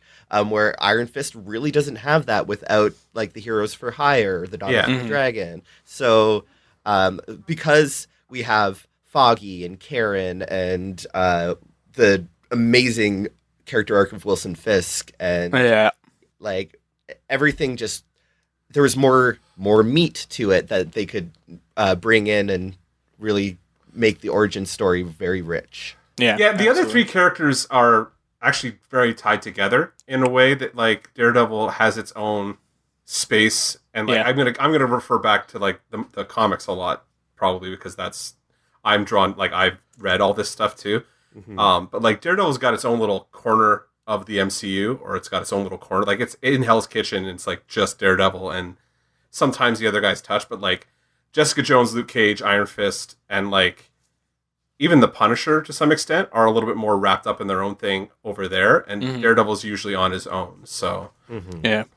No, I really I I I like this season overall and I think it was in uh in large part because of the supporting cast. Like I've seen plenty of TV shows or movies and stuff like that where the lead character grabs you, especially comic books and and comic book series and stuff like that where the lead character is good and maybe like there's one supporting character that's that's pretty dimensional but the the comic books that I always um, come back to the most and are like this is you know what I really like are the ones where the supporting cast is really well fleshed out, like not just the other heroes and villains, but like the you know the Karen Pages and the Foggy Nelsons Yeah. and the Sticks and those sorts of characters. And I don't think uh, that's yeah, I don't think that's an uncommon precedent to think. If you think about the characters that have really stuck by in car- pop culture and that are Mhm. big icons, they tend to have a world around them that feels alive based on Yeah. the supporting cast, right? Like Superman's got those characters that you always associate with them. And Yeah. Batman's got his team, and like Yeah.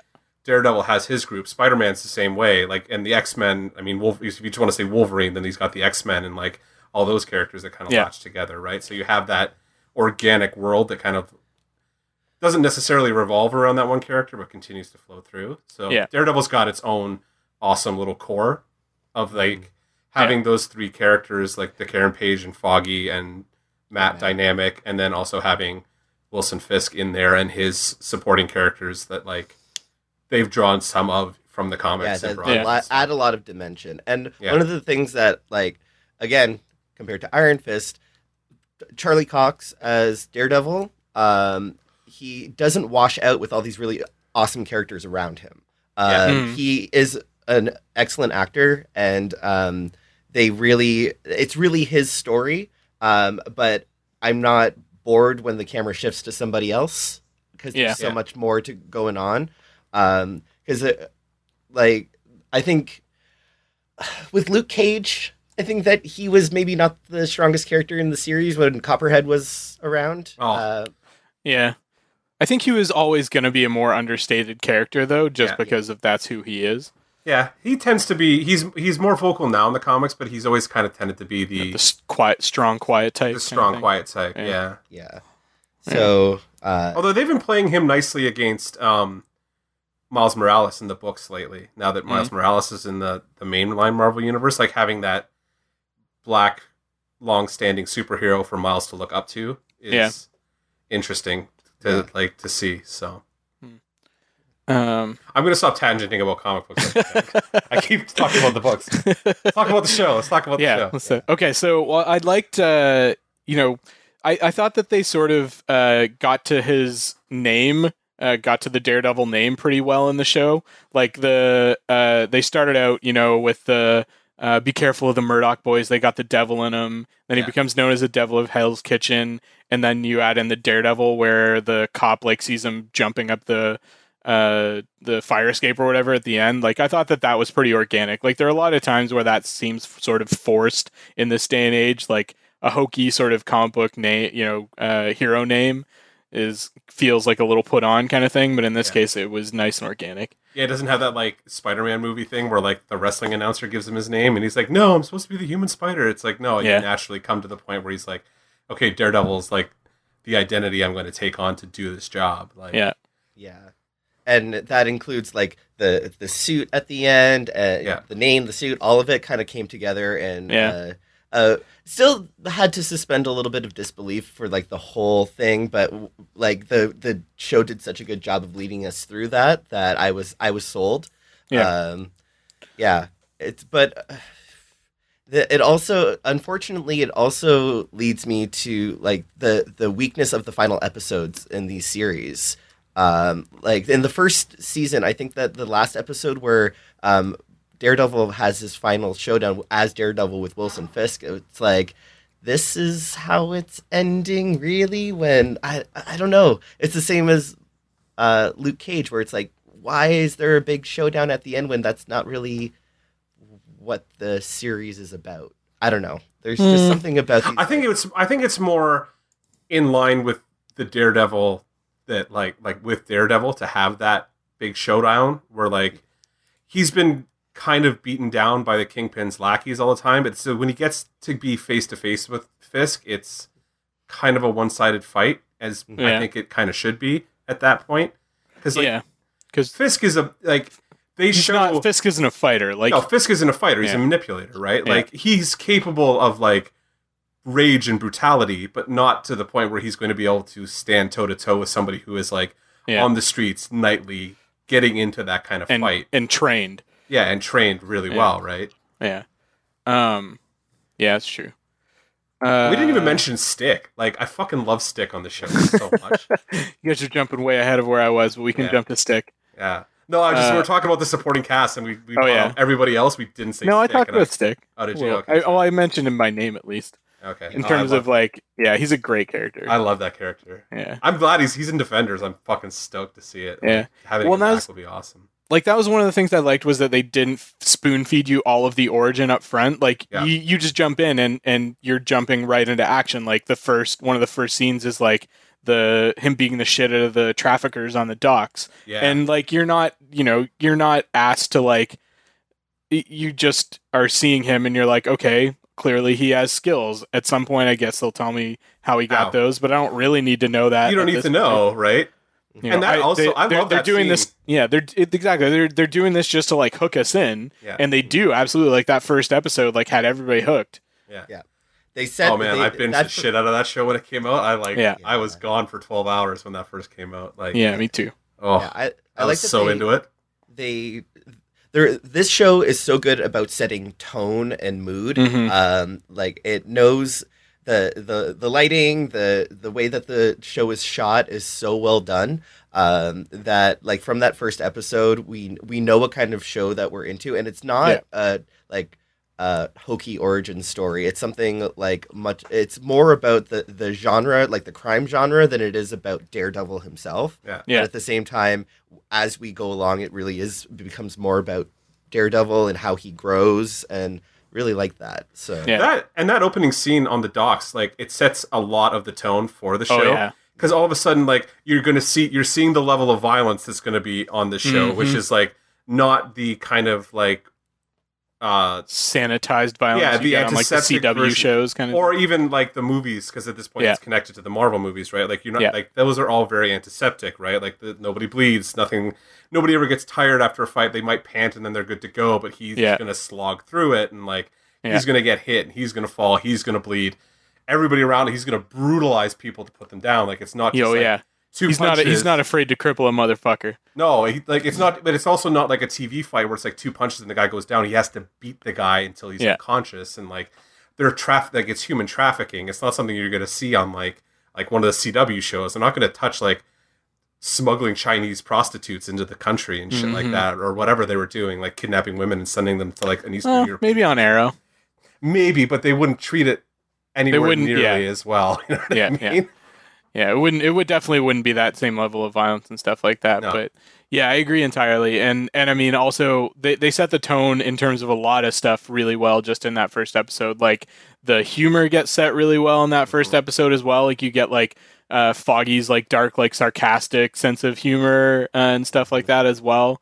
Um, and you get him establishing himself as like uh, you know, playing up that he's the underdog, and and both both Matt and Foggy do that, right? Like they both, you know, play up that they're like these you know sort of plucky little underdog version. Really, they know what the fuck they're doing. Yeah. Yeah. Um, It was the the I think the trope is the bunny ears lawyer or something Yeah. like that. Where, Yeah. Hmm. where- yeah, and uh, they're yeah. I that's one of the things that um, always worries me about crime TV drama shows that it gets too serious and there's no levity to it. Mhm. And I think that the Foggy and Matt dynamic work really well, and Claire Temple does a really good job of like uh, yeah, piss out of Matt every once Yeah. in a while because I love she's good at Rosario that on all the shows. So like she has that like that moment where she's so like To the point- by it. to the point where it starts getting shticky by like the third or fourth season that she's in. By Iron Fist, it was I it was a little forced in Iron Fist. Yeah. I felt, but Yeah, but she but but was here it's the pretty best good. part of that show. yeah, true. But like she she Damning by fame praise once I- again. Dance yeah. robot dance. Yeah, trademark Dance Robot Dance 2017.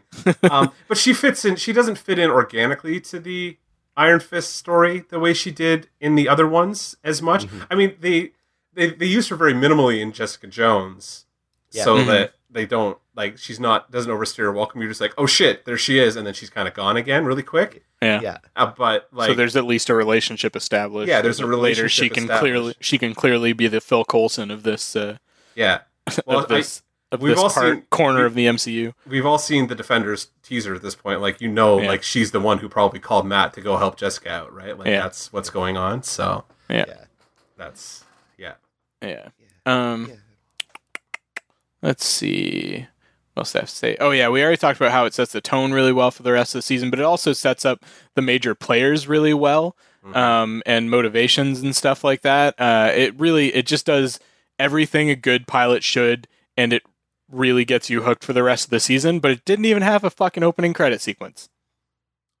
Did you notice that when you rewatched it today, Mark?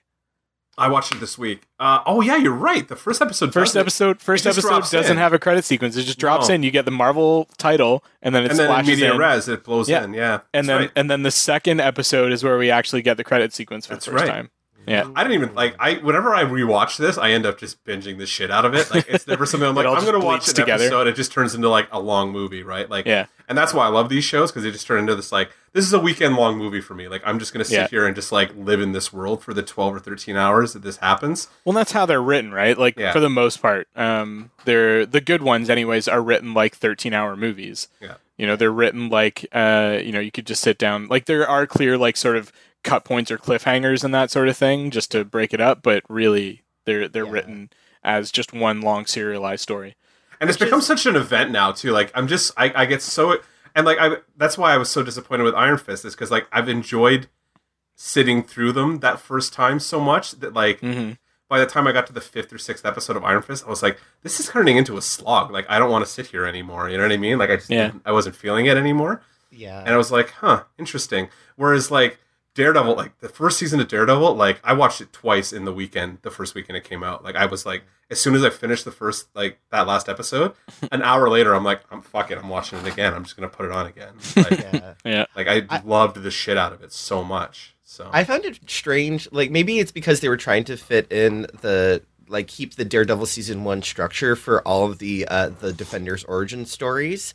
Um, but with Daredevil season two, we have that more episodic, broken up season. Like there is a like one larger arc, but it's pretty much like a trilogy. Like it's a, it's three movies in a season because it's got like the the particular character arcs. So like I, I'm I this is to season Daredevil season one's credit that they could make that 13 episode season so appealing and watchable that even I didn't get crime TV drama fatigue Yeah. from it. Yeah. Like, 'cause normally I, I would have been like, uh, but I, I powered through that so fast because I was so invested in the characters. Yeah. Um, like all the key players, it, I was really worried about like how they were going to handle Karen, and they did a fucking great job with it. I, She's yeah, a they tricky did. character to get too. Like they, Yeah. there's been some writers that have really kind of bungled her. So it was, she was one when they they were like, oh, Karen Page is going to be in the first season. I was like, mm, Yeah, yep, I had the same feeling.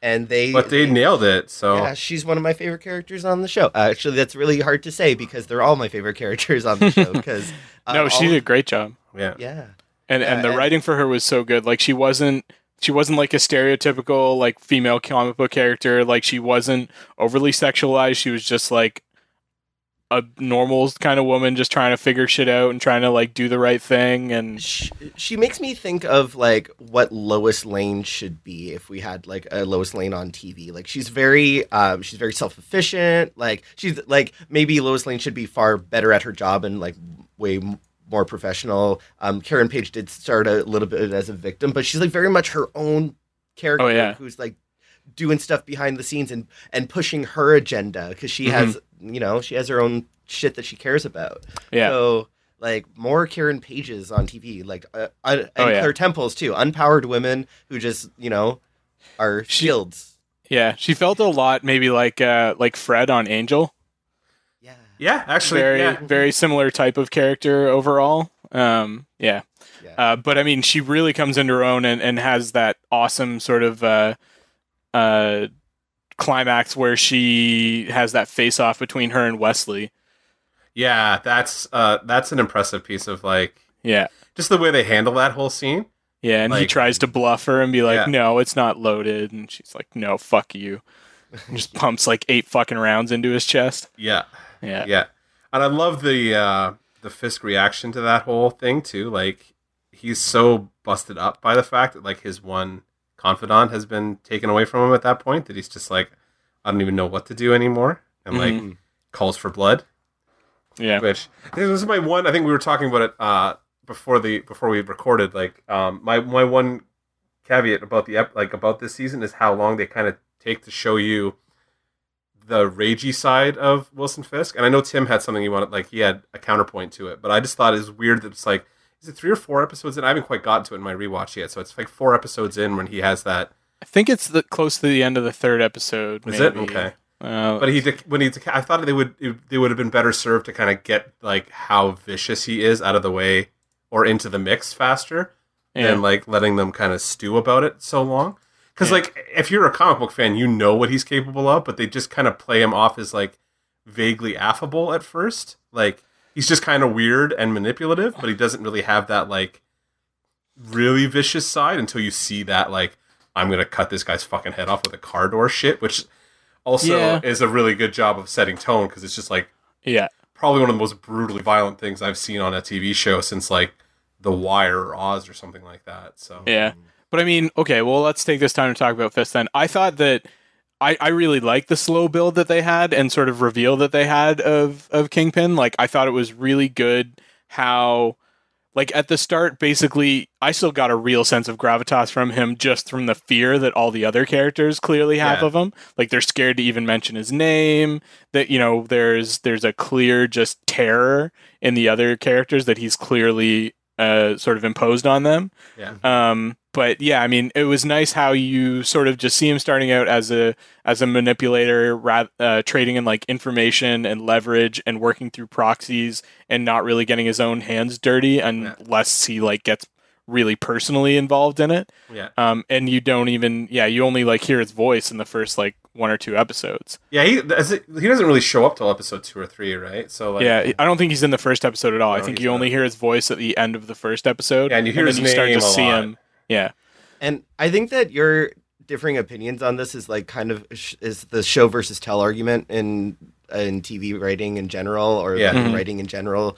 Um, and it, for some people, like you need to see that threat before, because like all the whispers and stuff like that. Like I, I get that because I like my villains to be a little bit more uh, manipulative until like Mhm. the the big reveal at the end, like you, Tim. But I get that. Um, m- like sometimes it's like, oh, he's such he's such a bad guy. He's so bad. He's Yeah. so bad. But you don't really see any like tangible evidence of it. Sure, sure you do. You see Healy fucking impale himself on a spike instead of facing him. that's true. There is that. Which like that. That is fucking imposing. that's yeah, true. yeah, and uh, that's what. Also, I- I- another yeah. awesome fight scene. Like Oh yeah, like every like uh, that's like and this is totally like the chopsocky loving like action movie loving marks but like i love the fights in this fucking show are spectacularly well done and like half the shit iron fist got was because of how light touched they felt compared to the slog that every fight is in this like there's so much weight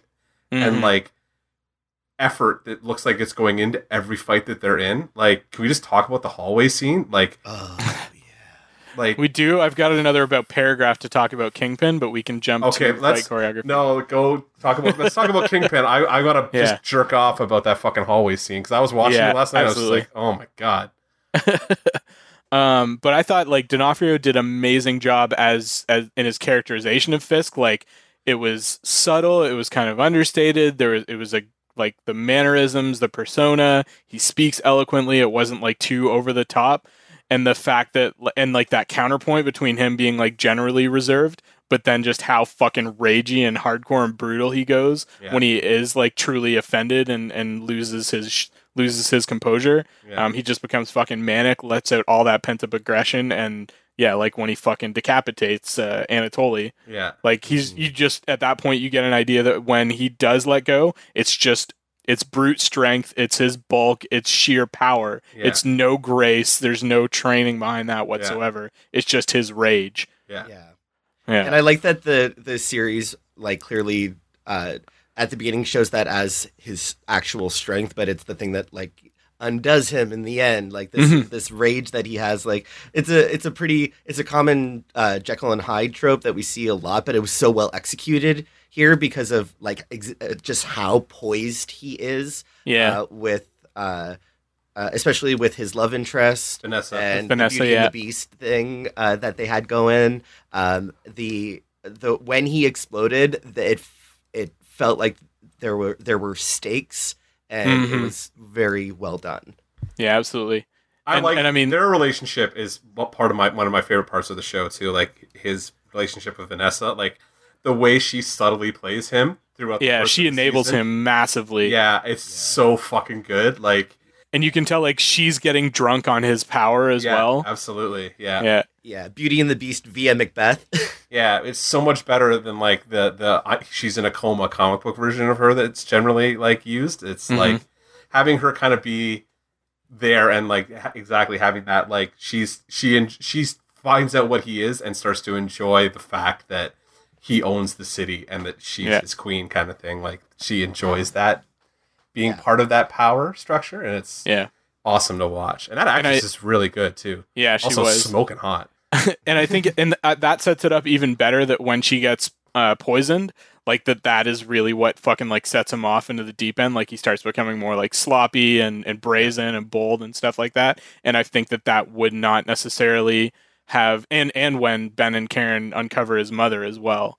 Like those two things together, just he starts just fucking getting unhinged, and and I think that the stakes are are uh, sort of built up well enough to that point that you believe that that motive that motivation you know that Yeah. this guy that's normally so composed and reserved and manipulative can you know just be like fuck it you know i'm going for broke at this point Yeah. yeah, absolutely. And I think like as you go through like and you get into season two and stuff like that, and you see that he's continued to be able to like be that guy even behind bars and stuff like that. I think that's like I'm excited to see where they continue to build the Kingpin character. Like I know a lot of people are always like, oh, they keep using the same villains over and over again. I'm like, no, no, no. This is like they've this is the one Marvel villain they've got right that isn't Loki. Yeah. Do it. Like just use him to the nth degree. You have a massively talented actor yeah who has built a character almost flawlessly. yeah Let him go. i think i think kingpin is the main reason that i've been so disappointed with the other underwhelming marvel movie and tv villains Yeah. uh, like they they have this clear fucking example here on how to build an amazing villain, how to give it proper motivation, how to make him somewhat sympathetic even, and yet they continue to pump out these 1D like underwhelming mediocre nemesis for They killed other it twice, and the problem was they killed it twice in a row, right? Like they had, they had Fisk, and then they had Kilgrave. Like having the Purple Mhm. Man and Jessica Jones was like, Yeah. oh shit, they just know how to do the villains on the TV show apparently. yeah. And then when you get to Luke Cage and Iron Fist, it's like, oh wait, Well, They know- the They had half- they had good villains, they did, and then they that's killed one. Actually, they. I, I didn't mind um, Alfred Wood- Woodard's character either, but like Oh, she's not neither. Oh, necessarily no, she was like, good. a villain as, Yeah. as much as, but like I mean, watching I love watching that first half of Luke Cage. Just I'm not even watching Luke Cage. I'm just like I'm transfixed by Cottonmouth. So Mhm. Yeah. yeah, Yeah, Cottonmouth and and his interactions with Black Mariah are like Yeah. yeah, uh, really really good um, because those t- are two like veteran actors who are just killing it. just destroying it. Yeah. Yeah. Yeah. And That's then- another thing. Like they just kill the casting on these shows. Like 90 percent of the time, they just hit every note really well. Why right? did they fuck it up so bad for him? I honestly, honestly, I think if they'd gotten anybody except for Finn Jones for Iron Fist, the rest of the show would have pulled together much better. I just he was not a strong enough actor to hold the center of that show. Because even um, But I think he could still be good as part of the ensemble. He'll be no, I- and I'm, I'm I'm excited for Defenders. Don't get me wrong. I absolutely think he's going to be awesome as that like new guy coming into this scene, and like just the interactions, the the interactions I'm expecting from the other three much more jaded characters dealing with him is Yeah. kind of exciting, kind of thing. Yeah. Yeah. And I really hope they make him and Luke Cage like BFFs, like they do in the comics, just to see how they're going to play those characters together because they are Yeah. pretty different in the Netflix shows than they are in print. So it's like how that dynamic's going to work if it does is really I- like a big point of curiosity for me. So I Yeah. think that they're they're already uh, even on Twitter they're already playing up uh, Jessica against Danny, and it's Oh, really absolutely. funny to watch. like the the Marvel, uh, I think it's the Marvel Twitter feed about. no, they're they're they're they all they all have their own Twitter accounts and they do tend to like the Jessica Jones As, one as has the been- characters. Well, it's not it's not so much, but they whoever posts them kind of posts in like kind of in the voice of the show, I guess. Okay. yeah. So like the the Iron Fist Twitter feed is a little bit more like kind of dotty and idealistic, and the Mhm. Jessica Jones one will just like quote him and take shots at what he says and stuff like Yeah. that all the time, Nice. and like that kind of stuff. It's it's pretty funny. Like the Jessica Jones Twitter's been pretty amusing since it's been live, but Nice. um, Um, Yeah.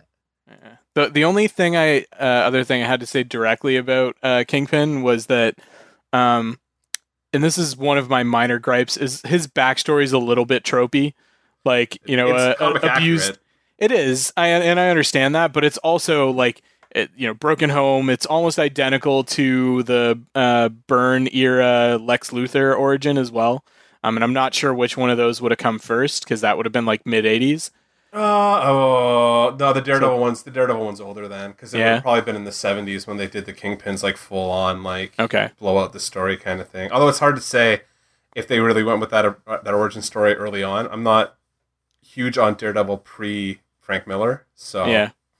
Yeah, but um but yeah, I mean like right down to him like killing his father to stop the abuse of his mother, like I'm pretty sure that's straight out of the like, Yeah, the John Byrne one's like that, yeah. uh, Lex Luthor origin as well. Um he's but there is a little bit of a difference like he's trying to convince himself he's not a monster and he's doing things like, you know, there's clearly that dichotomy in his head whereas I think Luthor uh, is more just straight up, you know, manipulative like supervillain uh kind of kind of thing. he's a little bit more arch about it usually. Yeah, a- so, a little more. Yeah, a little more maniacal kind of thing. Yeah. Um, Yeah. but yeah, I mean that that was a little bit. I mean, I understand that that is the comic origin, and and it works for the character. Like it does help uh, to build up that character's motivations, but it's just, and that's not only you know Lex Luthor. That is definitely a story that we've seen multiple times before, in terms of like this is why this guy's fucked up kind of thing. Yeah, I. It was fine. It served its purpose, Yeah. and and you know, like on the strength of everything else that Vincent D'Onofrio did in that season, like Yeah, I, I, I bought in for sure. So like, Yeah. it's. But I do think that you know we do have this. um uh, we have the these like origin stories that repeat themselves a lot, and the villain origin stories tend to be, you know, you know Mhm. uh, victims of abuse. Um, Yeah, it's better than you know the rapist backstory thing. Uh, it's yeah, but Which- like they still like they use that in Jessica Jones, and it to great it, effect. They do it really well. Like yeah, because they gave Yeah. her an actual character, not like writing in the rape like the uh, Kevin Smith did with Black Cat. Yeah, yeah, that was that. I think those are the situations where people start to get pretty uh, burnt out on it. yeah. burnt out on it, and Yeah. like saying like this is this is not like shorthand for making a badass woman kind of thing. Yeah. just Yeah. like killing your father doesn't necessarily make you like a shorthand for a badass, but the way that they built it up with Daredevil, good writing can make these tropes work really well. Yeah. Yeah, yeah. Um, but well, let's talk about some of the other villains because I mean, Kingpin is clearly the main villain for the season, but it did have a pretty good host of villains overall, like Oh, Madame Um, Gao. Madame Gao, Madame Gao. Madame Gao, and Nobu and Owlsley and Wesley are all pretty good supporting villains as well I agree. in their own right. Um, I want to touch on Madame Gao a little more because, um, first of all, you know, minority representation, like an old Asian woman. Um, Mhm. She's probably one of the most sinister characters that we've seen. She Uh, is by far in that universe the most sinister character they have. Yeah, I love her. I love every minute she's on screen. I'm always like, that's one of the, one of the things that got me through Iron Fist was more Madame Gao. So, Yeah. like, give me more of that. Like, just, I, she's fantastic. she So, definitely like pulls you in. Yeah, for sure. Yeah. yeah. She Yeah. has mystery. She has gravitas, Mm-hmm. uh, and like the the She steals scenes like crazy without Oh, like overacting absolutely. anything. yeah, and the the expectations that we have of the of the little old Asian lady are completely turned on their head every single time she's on screen. So you're Mhm. you're always slightly disarmed by her because of her, her the way she holds herself. She's so affable too, right? Like stare. yeah, yeah. Mystique. Like, you know, uh, but that's you know what? Honestly, living in Korea, this is true. That like these little um, Asian women, like they have a lot of like gravitas to them. They uh, we call them ajuma here in or uh, halmoni, which is the uh, Korean word for grandma, and they rule the roost in a lot of like social settings. Um, Nice. You you get out of their way on the subway. You just like yeah, back off. They will elbow you out of the way to get a seat. Like you just so when I see Madame Gao on screen, I'm like, this is still it's super believable to me. So nice. yeah, Um, yeah, And but I, I I- like. Sorry, go ahead. no, I was just gonna say like on top of her though, like I really like the the interactions between Wesley and uh, Wilson Fisk because Yeah. I really like their dynamic a lot. I like I like Gao's interactions with Fisk, like knowing, yeah, like just totally undercutting him at every turn. The way she does is just like, I love I love that like that scene where they realize that they speak each other's languages, or like he. yeah, It's more so that she fucking shows him her hand, and Yeah. like just is like, I know what you're saying, so Mhm. stop trying Yeah. to play me like I'm an idiot. You know what I mean? Like yeah. I know, and you, I know that you speak Cantonese. yeah, well. and I know you know what I'm saying. whatever it is yeah, exactly. And, like she, like she just every time just owns everybody around her, and it's like it's awesome to watch. Like it's so much fun to watch.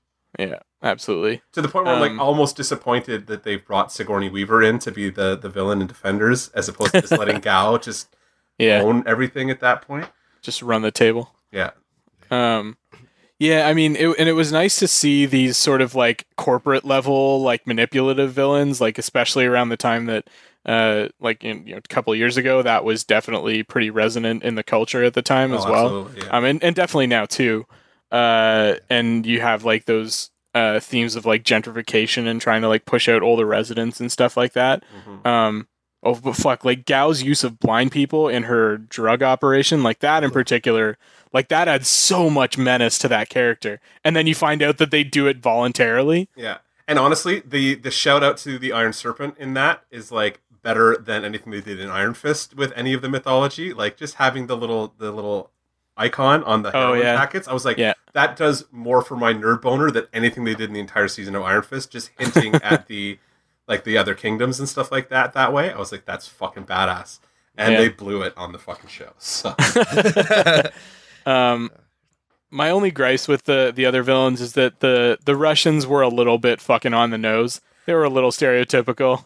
they kind of needed to fill that like you're gonna have if you're gonna have a power struggle kind of thing they become the fodder for everybody to kind of like it's Yeah. like the Worf effect right like they they show how badass everybody else is because every Mm. like your your automatic trope of reaction to like russian mobsters like they're hard as fuck like they're crazy assholes and all that kind Yeah. of stuff Mhm. is and they're have the ones that get their asses handed to yeah, them. and so you have them be the ones that like just get their teeth kicked in repeatedly just to show Right. that everybody else is badass because everybody takes a shot at them. Like the Chinese take them apart, Fist takes shots at them and kills a bunch of their guys. Even Yeah. Daredevil takes some of their guys apart, right, over the course Yeah. of the season. So they're just there to kind of be cannon fodder to show us how awesome everybody else is. And in today's political climate, I'm kind of okay with the Russians being acceptable targets. Just like Yeah. and go for it, Marvel TV shows. Like, um, yeah, because cause a lot of the times, like, um, they're the Russians uh, in action movies and action TV have always been kind of like the main villains, unless you're talking about Nazis or the Middle East. Um, like, pretty much Russia is your main bad guy, like James Bond. Yeah. Like, Yeah. Come, but uh, and so I was kind of glad that they they did Quit that with the Russians playing with because your I can't. cable. Oh, sorry yeah, because I can't I can't uh, Sit still, of- like Christy. Gonna get you a fidget cube too. or a fidget spinner, or whatever. Those Yeah. things yeah, let me play with my uh, my Rowlet toy. Yeah, Like the- yeah. Do that. Do that instead of playing with the cable that's rubbing against your microphone. um, so I would. I'm glad that they had the Russians as the cannon fodder because they. I don't think like any Russian mafia in any No. uh, in Marvel was uh, ever particularly. Well, no, they don't. They don't. They don't mean anything, right? Because like the the Chinese mafia at that point is all indi- indicative of, of like the building of the hand or like the hand coming over, and you can't feed Wilson Fisk's guys because Wilson Fisk is going to be the villain in Daredevil as long as they do Daredevil. Like he's going to be part of the show as long as that show is going on. yeah. So you can't like take his guys apart early. So you add that third guy like group to be the dumb muscle that gets the shit kicked out of them all the time Yeah. or wiped out at the beginning of season two by the Punisher or whatever. like, Yeah. Yeah, I would argue that they didn't do like of all the characterizations in the show. Like I know they weren't that important, but I really didn't care when they were on screen. Yeah, So yeah, but they're They were never on throwaway screen. for me. But they're never on screen like alone that much. You know what I mean? Like they're usually in service of another part of the plot. Yeah. They're never like you don't. There's no subplot that involves the Russians. You're just following the Russians around for the most Yeah. part. Like there may be a couple scenes where they're talking about something that they're about to do, but it's usually in direct service of one of the main plot points. Like it's not the- like. Or they, have like- a weird side story where Anatoly has his wife and kids. Like they don't have any of Yeah. that kind of stuff. It's just like these these characters are there to serve the rest of the show. So They had that one scene where they were like in the prison together, and one dude like pulled the rib out of the dead guy's chest or whatever, and they were gonna kill each other. But that that was just that was one of the scenes I could have done without. That's wi- true, that uh, was a little weird. series. I was like, yeah, that doesn't really do much for me for these characters. I so. completely forgotten about that scene. So Yeah. It's pretty forgettable. I, I like I sat down and rewatched these whole this whole series over the last few days in preparation for this. So yeah, I wish I had also time to, just so. as I an was, excuse. So I was reading the Wikipedia page today, just trying to like jog my memory because I'm like I didn't Yeah. have time to read watch everything, and I would love to be able to do that. But Yeah. when we when we got around to doing like Jessica Jones or, or season two of Daredevil, I'll definitely have just sat down and like we'll have to Nice. talk about it a couple weeks ahead of time so that I can like Yeah. I'm gonna take the time and watch it all again because Yeah. I think we'll have more to talk about. Like I think there'll be more gripey shit to say when it comes to Daredevil season two. Maybe Yeah. not from me because I fucking love that season, but like I know it was a little bit more contentious in this one. I it, it was a little less season. even. Yeah. Yeah. yeah, I think like some arcs were better than others, but we can talk Mm. about that in the. Yeah, when we get to it. Um, well, let's let's talk about the fight choreography then, since that's uh, definitely another one of the high points here. Oh. Uh, it was so well done. It was really consistent, both in style and in tone. Um, it, I would say, it raised the bar for maybe not just comic TV shows, but TV shows in general. Oh, there was Uh, definitely some reaction to it. Like even on the DC TV shows, you can Yeah. see like Arrow try and step up its game post Daredevil. Like, Yeah. there was a lot of like there was a bit there where they were like it, it's gone away because the fight choreography is pretty garbage for the past couple of years. But at first, when Daredevil first came out, you could see them being like, "Oh shit! Like that's the level we need to start hitting Yeah, with a, a street level superhero. Like it can't just be like, oh, we punched the guy once and he fell down. It's like we have to turn this into a little bit more of like a back and forth kind of like yeah, slog, which like that's the- what I love about yeah. those fights is that they just turn like it becomes a more realistic scenario where like oh, he's Oh, yeah. having to work way harder to put somebody down than you would usually see in a superhero show. It's not just that like I have I'm ten times stronger than you, so I punch you once and you go down. It's like I am maybe I'm just better trained than you, and I'm Mhm. trained to take the hits, Yeah. Mhm. but I'm still gonna have to put in a shit ton of effort to put guys down. So Yeah. yeah, and that's why I'm glad that um, with uh, Jessica Jones they focus more on the psychological uh, Yeah. tension, whereas in Daredevil, like those fight scenes have so much impact, like from uh, the the fight choreography itself to the uh, the camera work to the set design to the sound design, which Oh. is so important. Yeah. like every hi- hit, you feel it, and Yeah. that it- that's a combination of a lot of factors working together in like perfect uh choreography like the, Mhm. the harmony of those scenes is so amazing Yeah. to watch that hallway scene i could just have that on a loop on my monitor and just like be enraptured by it. It's And I know, so I know, there's, well I know people are like, it's not, it's not just one cut. I'm like, it doesn't matter. It's like three cuts. Like it's still, Yeah, a it's 10 still impressive. Long, like fight scene And- where like and they cut it together pretty seamlessly. It is like I, I I didn't think there was any cuts the first time I watched it. I had to watch it again to be like, oh, okay, I know I saw where the cuts are now. Because like the first Yeah. time you're watching, you're like, this is ridiculous. What is going on? Like, yeah, like oh, there's a what I- pan. That's where they digitally put that yeah, cut in. That's where that thing. swipe happens. whatever. Yeah, absolutely. Yeah. And I, yeah, I like uh, it, it in the if for the backstory thing. Like it would have been impressive if it was all one cut, one take. But I, it don't care. No. It's so it's good. still it's still a TV show. Like they still have to make certain concessions, like Yeah. to certain things. You know what I mean? Like yeah. it I can see so you well. can do you can do a a oneer of like whoever walking through their office set or whatever. You know what I mean? And it's easy because it's just like these guys have to snap off dialogue at a particular time.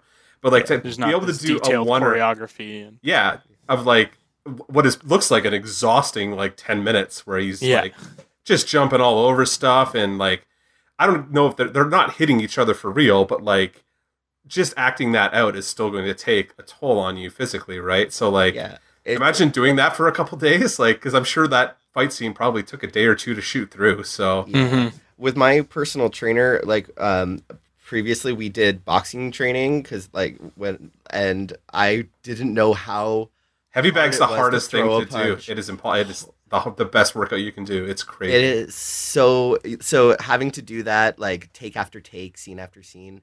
Yeah, I can't imagine like the physical toll that took on those actors, but like it it paid off so well. Yeah. Um, I guess while we're talking about physical conditioning, it, it like this is the one thing we're lacking with Christy here is that like Paul won't immediately start gushing about how hot Charlie Cox is. oh my god, he's so fucking hot. Jesus Christ. Like like there I I remember like people like rushing to screen capture him in his underwear in this show Yeah. because it was just like make the make the gifts, make the gifts. Like Yeah. put those on remember- Tumblr right away. I get it remember the sub. I remember the subreddit being uh, lousy with uh, women and gay men just like going crazy for how good looking this guy is. Like- It was like he was he was a cutie in Stardust, but like we He's, knew like, that uh, he was going to be getting show. ripped. yeah. So oh, yeah, he's like the the the fact that everyone falls in love with Matt Murdock. Like if it was, you know, it's bo- super believable because he's so charming on top of being just smoking. So like, yeah, it's great. Yeah, you guys get to objectify ladies. I'm gonna objectify Charlie Cox all I want. Oh, That's why I Damn. said it because I totally wanted you to. I saw you roll your eyes when I said uh, Vanessa was hot, so I wanted to have, you have your little moment of exactly the same thing.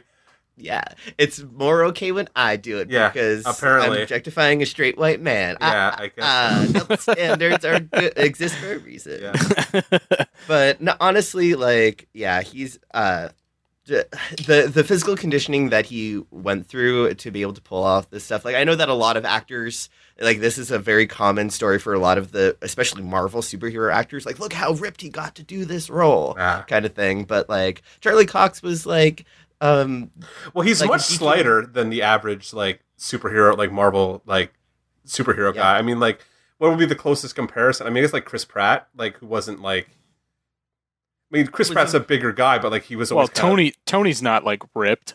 No, like but he mostly relying on the suit, right? Robbie Downey Yeah. Jr. is fucking cut as all hell, right? Or at least he was in like Iron Man one and two. Like, That's true. Yeah. like he was Yeah. super ripped in those movies.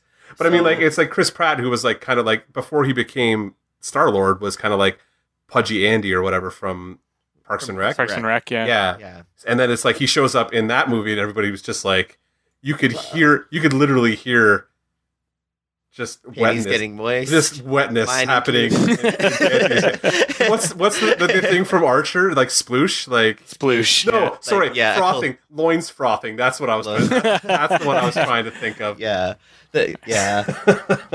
oh, a- and yeah, it's Charlie. Like, I think that it's cool that they have these. Like, you could you can buy him as like a boxer. Mhm. Um, like the the different the body types in the Marvel Cinematic Universe, like the movies, tend to be like bodybuilder. Yeah. Like same with Luke Cage, but like when you have street level guys who are like doing a lot of aerobic exercise, running around from rooftop to rooftop, like Spider Man, like uh, like Daredevil. It makes sense that they would be leaner and Mm. uh, cut in a different way. So I'm glad that more or yeah, Charlie more, Cox uh, is acrobatic and Yeah. yeah. That's Yeah. always my, my, my argument, like as an artist too, for like a lot of these characters. Like I will draw my Batman or my Spider Man or my Daredevil a little bit lighter than I would like Superman. I'll draw big and bulky because people Yeah. like to see him big and bulky, even though it doesn't actually make sense that he's big and bulky.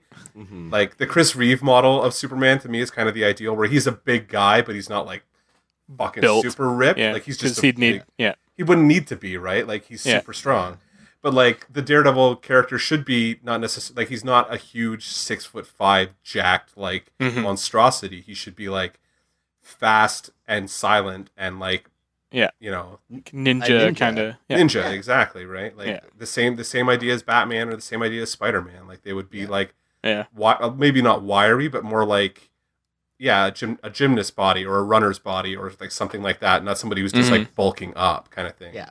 Yeah. somebody whose training is more about movement than it is about like strength Yeah. right And Yeah. like that's why also why I think like Finn Jones in terms of body type was right for Iron Fist because I don't think Iron Fist sh- like if I think of Iron Fist I think of Bruce Lee and Bruce Lee is just like pure lean muscle yeah or was and like uh not anymore yeah.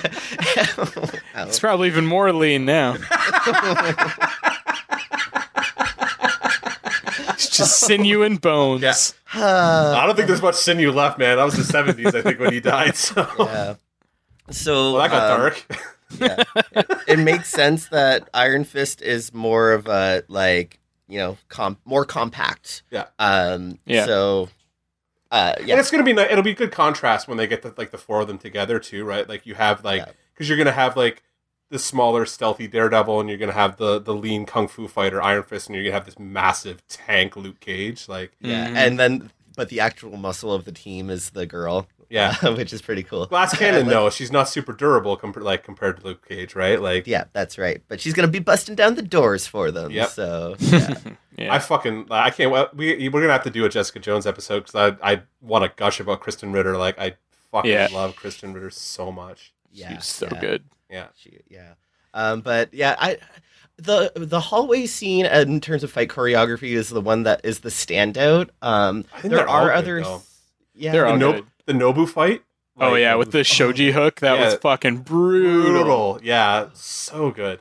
And, and then Nobu continues to fight him for a, a few seconds while he's, He's on, fire. Like, oh, I love that shit. Like, Yeah. the show was like the fight scenes in the show. Like, I have not. Everything else pales in comparison now when you see a fight scene in another show. Like everything Yeah. else just so it- everything's so wiry or like Yeah. Yeah. you can tell they're not connecting. Whereas like this was just so You don't bother Massive. like yeah, you don't bother paying attention. I don't bother paying attention during fight scenes on most of these comic book shows Yeah. now, but like this Yeah. really fucking like this I want to actually pay attention to and watch. Yeah. yeah Um like he takes out fucking three cops while he's handcuffed. yeah. Oh, uh even even that uh scene where he um uh drops the fire extinguisher down the stairwell and that fucking so clocks cool the dude. shit. I love Yeah. that stuff. And it's like nice the nice little shout out to American Psycho too, right? Like Yeah, or even the fight scenes that don't even involve uh, Matt, like the the one in the bowling alley where the dude just gets his arm Oh. fucking shattered yeah. by Healy. That one is really nasty too. Yeah, I think the Marvel uh, uh, Netflix shows are really good about like matching the fight scenes to the type of character and power set that they have. Mhm. Except Uh, for Iron like- Fist. Except for Iron Fist.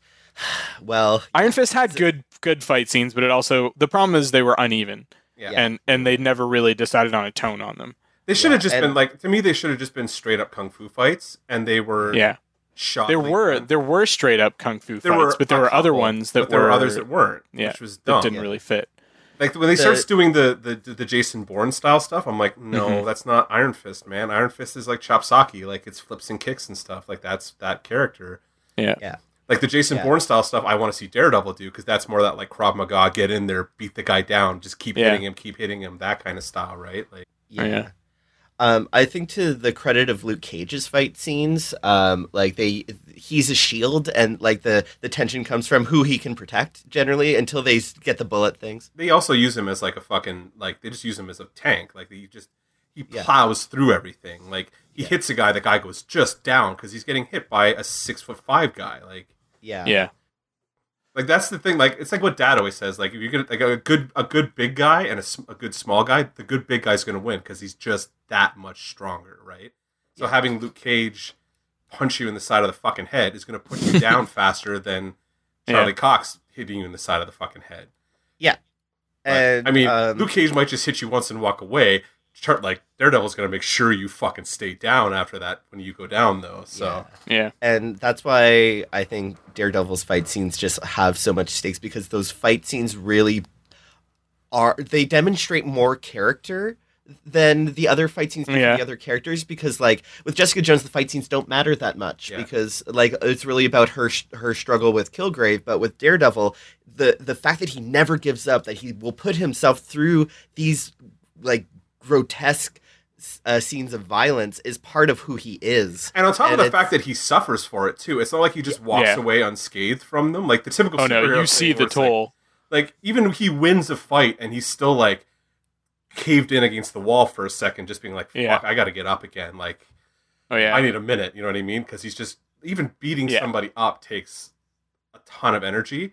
And Yeah. like once you beat six guys up in a row like that, you're gonna just be like, you're done. Like, yeah, Yeah. you're gonna need mean, a after- second.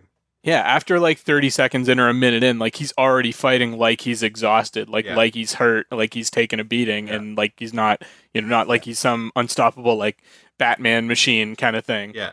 Yeah. You know, Bat Batman will beat guys up for like fucking like seven minutes straight, and then just walk away. You know, fucking standing tall, not even breathing heavy, Yeah. yeah kind of thing. perfect stamina like, Yeah, yeah. So- so yeah the cheat codes are on for Batman yeah, the Uh, god god mode. God mode Uh, Um, let's see.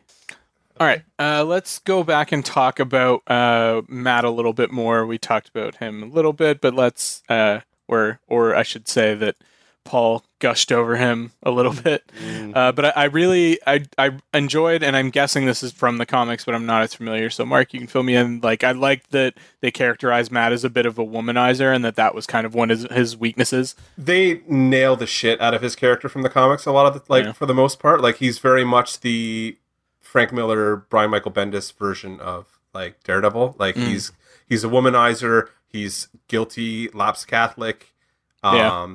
He's a really brilliant but somewhat uneven lawyer like you know what i mean like inconsistent lawyer like they just Yeah. they did everything that makes the daredevil character um compelling in the comics they translate over to the TV show almost flawlessly. Like there's very little that I would be like, "Oh wait, they fucked that up" in terms of his character. Like they just nail it. And the way Charlie Cox plays it, I Mhm. like Mhm. I understand why everybody's got a crush on him. Like I totally get it. So Yeah. Um, and I thought it was really like a great and probably one of the best portrayals that I've seen on TV, at least, of life as a blind person. yeah. Uh, like the the nice the touches in terms of like him having that huge like lit billboard outside his uh, window. The fact that he never really bothers to turn on his lights. They get to show they show you like uh, his like braille reading devices and stuff like that. Like they don't ha- hammer you over the head with it, Yeah. but they're they're nice little like you know sort of lifestyle touches. Yeah, even like the open the open face watch, the Yeah. the, the very unadorned uh living space that he Yeah. has. Like like you wouldn't need paintings and shit that like not that I have them up, but like most people would have up, stuff up on the walls. He doesn't have any of that kind of stuff up because he would have no use for it. They even use it for humor. Like he walks into Vanessa's Yeah, um, art gallery and art gallery and it's like you're gonna have to walk me through this because Yeah. um and but I like that too like those sorts of little like microaggressions and stuff like that the little like ins- insensitivities and lack of consideration that he gets and he's clearly like so used to it kind of thing yeah um and uh like people nodding instead of answering out loud like you know rude questions that he might get and stuff like that and obviously it makes for a good cover uh, for a while at least for his constant injuries is like walking into shit and that kind Yeah. of thing I got hit by a car, blah blah blah. That's why I have you know six broken ribs. yeah um Uh, yeah, and that I think that's a good segue into his uh, interactions with Foggy in particular. Like, um, the, the reason that Matt is like such a well fleshed out character is the way that he interacts with Foggy and Mhm. um, the way that he's cover the the cover up and the reveal of Matt's daredevilness to Foggy is like a great character moment for both of them. Um, Absolutely. uh, because like the the you can feel the guilt. Um, Matt's guilt and Matt's guilt. Foggy's betrayal and yeah, Yeah. all that Yeah. stuff. and it's it's not overplayed for drama or anything like that. Like it feels like you know two just like friends, like guys that have hit a hit an you know hit a, an issue kind of thing. yeah. yeah, And uh, what I, I wish I, I should have looked up what the actor's name is, but like the guy who plays Foggy, like it is. I had it up. Elden Henson. Elden Henson, like he's really good as Foggy. Like I Yeah. really like I like I know we talked we said like the casting is really fucking spectacular on this Yeah. show, but like he is so good at like he's such a good Foggy. Like he hits that character just like exactly the way I would want Foggy characterized. Like Mhm. they just got him right. They got everybody right, but like I find That's a hard. That's a, that would have been an easy character for them not to get right. Yeah, exactly. And it's also like it would be really easy for them to like just play him as like Matt's buddy as opposed to having any conflict with Matt. But you can see that even early on, like yeah, they're friends, but sometimes he's fucking flabbergasted by how like absent minded or whatever he thinks Matt is because of the the secret, like because of Daredevil or Yeah. whatever, like being the man in the hood kind of thing early on. Yeah, because like um, Matt has this kind of he's super flaky as a result of his double life, but he also has this altruistic streak about like not wanting to make a lot of money because he wants to help people Yeah. all the time, and and it justifiably pisses Foggy off that like uh, he. Because he wants to make a living, he wants to, you know, put food on the table and make a name for himself in his own way. While Matt's leading this double life where he gets to make a name for himself, just you know, in the shadows and I thought that that was a pretty cool, uh, like dueling between the Yeah. two of them. Yeah, yeah. And well, and I think that their interactions and their dynamic works really well, just overall for exposition sort of thing too. Like you get a lot of exposition just from hearing them talk to each other and that sort of thing, and Mhm. and reminisce and that sort of stuff that doesn't feel forced like feels like it's coming out kind of naturally because they talk back and forth like really sarcastically and that sort of thing a lot of the time yeah. And they actually hang out with each other. They don't have um, CW Smallville syndrome, where like they go, like they travel many miles to have a single conversation with each other, and then just go away and just don't. yeah, hang out you like can see them spending like they you Yeah. like they don't. Yeah, they do that. Yeah, that's a CW or an early CW thing. They're a little bit better about it now, whereas like these shows are really good about like they're together when the scene starts and they're together when the scene ends, or they the scene ending is them splitting up, and that's why the scene ends. Like Yeah. it's not like whatever. It's It's, a- not. it's not that. Yeah. Yeah, Yeah. it's a- Superhero shows in general are pretty bad for that. Like, I just fucking flew in from Smallville and I'm going to talk to you for three minutes. Now I'm going back to Smallville shit. Which But that's- is like, that's also like that's superhero a different t- breed of superhero show too right like that's one that's leaning more into that like more comic booky feel Yeah. and and sort of more all ages appeal whereas this is clearly you know sort of meant to kick it up a notch and is more like marvel maxi kind of thing when yeah, they're getting it's- shit faced with each other on whiskey at the Yeah. bar, the local Yeah. dive yeah bar. on on eel yeah. Yeah. um And that's like, I, and I, I know I've said it before on the show, like, I don't begrudge any aspect of the Marvel universe happening because I have these shows. Like, this is the, the show for guys in our age bracket, right? Yeah. Like, or people in our age bracket, I should say. Like, I, this is the adult Marvel side of things. yeah yes, would it be awesome to get like a Batman that's treated this way at some point, like and just Yeah. done as a series and be super dark? Yes. Is it going to happen? No. But we have Daredevil. You know what I mean? Would it be really cool to have like I don't know. and We just got a Wolverine movie that actually kind of does this very effectively, so Yeah. I can't really say that. yeah But like, would it be awesome to have that Wolverine show that's just like an ongoing thing where he's just kind of doing the kung fu thing and or like an iron ass? man movie where they really fucking lean into his alcoholism kind of thing or like something that like kind that of stuff. Yeah. Or like the Captain America, where like they really fall apart, like that, like fall fall down the nat- the Nazi rabbit hole kind of stuff. Yeah. You can't do that in a PG movie because like some of the shit you could have Captain America face, and they have seen him face in the comics, is fucking really brutal shit from World War Yeah. II. You can't do that in a PG movie. yeah. These shows you can lean into like like prostitution rings and like people getting evicted from their by their slumlords and stuff like that that you're not going to see on Arrow. You know what I mean? Well, Yeah. maybe Arrow would like dabble in it, but they're not Yeah. like not going to show it to the extent that this does, where it's almost almost like The Wire or something like that. Yeah. Yeah. And I think that like it would be cool to be able to have the like having the Marvel um Netflix shows like why not have like just one series where it delves into what like Tony's alcoholism and have it be like almost like an Elseworlds type style thing Yeah. where it doesn't Mhm. connect to anything else but hey we have this idea we have this story we know these characters but we're going to use a different actor a different director and like Yeah. just and then one season done and then we can it'd be so cool because then you could like take the better arcs from characters Yeah. and like just flesh them out and see them on screen that would Yeah. be kind of amazing Marvel is kind of painting themselves into a corner at this point because they've it's a big fucking corner, but because they've been so successful with this shared universe that they don't really have the freedom to do much outside of that right now. Yeah. Um, people would people would start fighting back on that, but um, Yeah. so Yeah. right now, I mean, they have like the uh, Sony stuff that is sort of existing outside that, but I think Fox. if they had the chance, sorry, Fox, yeah. Yeah. if they had the chance, they would probably still roll that. Sony back in. just had Spider Man, and they now Yeah. he's Spider Man is home, yes, so we're happy yeah, right. about Spider Man Fox, right not now. Sony. Um, It's only a Well, couple I mean- weeks away, really, guys. Yeah, they they did have a couple nice little nods to uh, the wider MCU in the Daredevil The show. Like, incident. yeah, they talk about the incident and why houses or why a property is so cheap to rent right now in Hell's Kitchen. yeah. and you know how the the rebuilding and everything and the reconstruction and that actually features in as a major plot point as well, right? Because like the redevelopment of Hell's Kitchen is like one of the overarching storylines in the whole season. Mhm. Um, yeah, and then there was one, uh, like I think Foggy makes a little joke or something like that about like how he said, you know, I could call myself Captain America, but that wouldn't put wings on my ears or something like that. Um, so th- there there was enough, just enough in there to sort of tease, you know, that yes, this is still in that wider universe, and without hammering you over the head with it. I'd still love to see, and I know they. I, there was a thing about it this week again, where like eventually the TV shows and the movies are Yeah. going to cross over.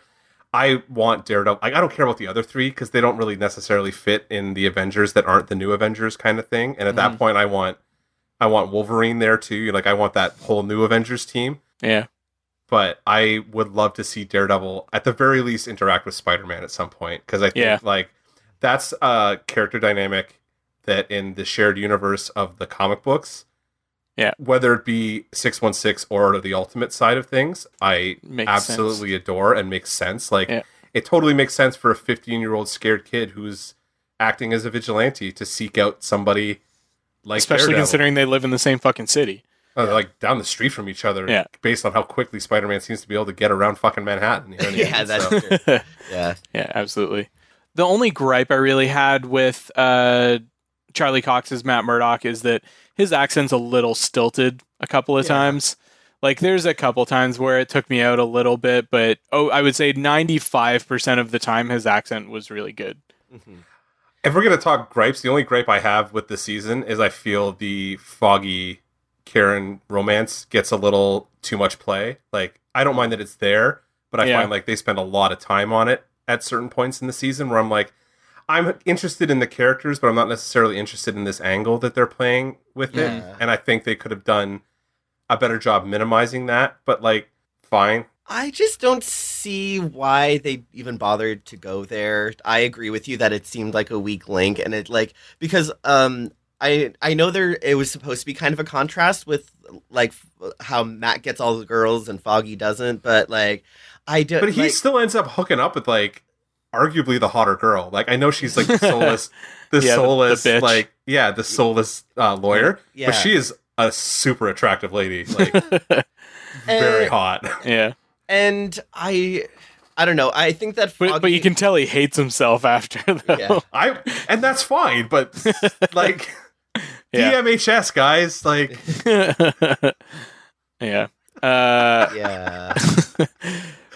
Yeah, it's true. I mean, I, I, I can kind of get where they were coming from. Like they were both, both of those characters end up in really sort of um, vulnerable places, Yeah. uh, and and they sort of you know just gravitate to each other, but so, because of that. So Yeah. I was okay with it. Like I, I, I- it wasn't like a, you know, something I couldn't have done without. but uh, but I didn't have an issue with it really. It was the only part of the show to me that felt like padding. Is I think what what got to me about it is that, Yeah. that it kind of felt like oh we needed to like add a couple minutes to the overall runtime of this to kind of get these episodes up to the 13 episode order or whatever. Yeah. And like that's what we shoehorned in was these extra scenes of the two of them kind of hanging out. Some of which were good. Like they had decent chemistry in an awkward kind of friendly like unrequited love kind of way. But like it Yeah, some of it I was just like, okay, yeah, we could have cut this back by about half and I would have been cool.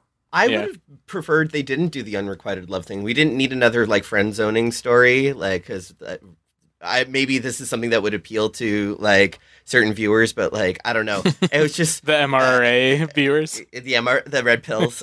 Yeah, yeah. to be fair, it is like it is still like white male fantasy kind of stuff. So Yeah. you're gonna see that like yeah, like that that the friend zoning kind of storyline is going to resonate with a certain group of these of, of the fan base, you know what I mean? yeah, Yeah. but that being said, like I would have liked uh, Karen and Foggy, and and eventually they just do end up being friends, Yeah. and that's and they and they respect each other professionally. They know, And I love their like once they get to their dynamic in the second season where they move past the romance too, like it's so they're so good playing off each other at that Mhm. point. Mhm. Like it's awesome. So yeah.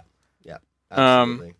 The the other couple gripes I had were uh, the kid that was playing young Matt was not the best child actor. child actors on the whole though, buddy, like Yeah. we've had this conversation I know, like Dafne Keen was the exception to the rule by Yeah, far. probably forty-two times now. Yeah. like how many episodes have we done? like like when she when that kid you know was like getting really upset or crying or whatever like i was just like all right that's a little much yeah, Mhm. um and I thought like uh, when he was when he was just kind of acting with the dad, I thought that I thought that was it wasn't as bad as it could have been. I guess you know what I mean. Yeah. But yeah. yes yeah no no he had some good moments like the back and forth with his dad though there were some great little moments there it was just Yeah. like particularly when he was like um getting into like the really emotional acting and stuff like that that was a little even more- his like some of the interactions with Stick were a little stilted. Like you could Yeah. tell, you could kind of tell the uh, the actor who played Stick. I mean, and it kind of worked to a certain degree, but like you kind of tell he He's, wasn't like, super happy to be. Yeah, he was not happy to be kind of Yeah. acting against a kid kind of thing. yeah yeah. Yeah. I'm maybe I- I'm in the minority here, I'm sure, but like maybe that's why like you guys were uh, raving about how much you guys liked St- Stick, and I'm not I'm not sure. Like upon rewatching Daredevil, I think I warmed up to him more, but like I I maybe I'm just tired of the character, the archetype of like the know-it-all mentor. Yeah, Um, maybe. he he definitely brings on like a much like needed like sense of humor to the show um to while still being like part of the more serious aspects of it Mhm. but um the scenes with the kid and stick He doesn't factor huge into season one either. Like I feel like we'll be able to have a much more in depth stick conversation. There's a phrasing issue somewhere in that sentence. Um, when we get around to talking about season two of Daredevil, because he factors into the the hand Yeah. Elektra kind of scenario much more in Yeah. season two. yeah Um, which will probably be the most contentious part of that episode because I know that's the plot point where a lot of people make that face that Paul's making right now, where he's looking a little disappointed in life. So i want i know that Elektra's character in the comic books um not always, not great. not great, not a great character, but I, I was hoping that they would. And we'll talk about this for the season two episode. They she she did her best, and I really liked Elektra. but I love that actress. She was She fucking was spectacularly fun to watch. So yeah Yeah, but yeah, that's a. a And I'm not different- even just saying that because she was hot. I'm saying like because like she's just she was a really good actress. Like I thought she Yeah. she was obviously having a lot of fun playing the role, and they gave her a lot of fun little bits to play. Like Yeah. I thought it was Yeah. really well. That bit of it was well done. Yeah, Yeah. but but uh, yeah, Also smoking hot though. So. yeah. My gripe was that I didn't like the the way that Stick was just so antagonistic most of the time, and and like was obscuring facts. Like it, I didn't think there was that much payoff to him being such a dick. So, uh, because I didn't find him to be like immediately like that entertaining. Um, so that's my only gripe with the show. With the show, it, uh, the whole thing. I like the concept of stick, maybe, but like in execution, I didn't think it worked out that well. Fair enough Okay. um the other one or two that i had was one that the in the very last episode, the like let's round up all Fisk's accomplices accomplices while there's opera or classical music or playing or whatever. that montage, tropey. that's pretty fucking tropey. Yeah, agreed. Yeah, that was a Um, little tropey. Yeah, exactly. I I could have done with them bringing in his armor a little bit earlier in the season. Like they I drug liked that, they seen, really like, drug that a one out.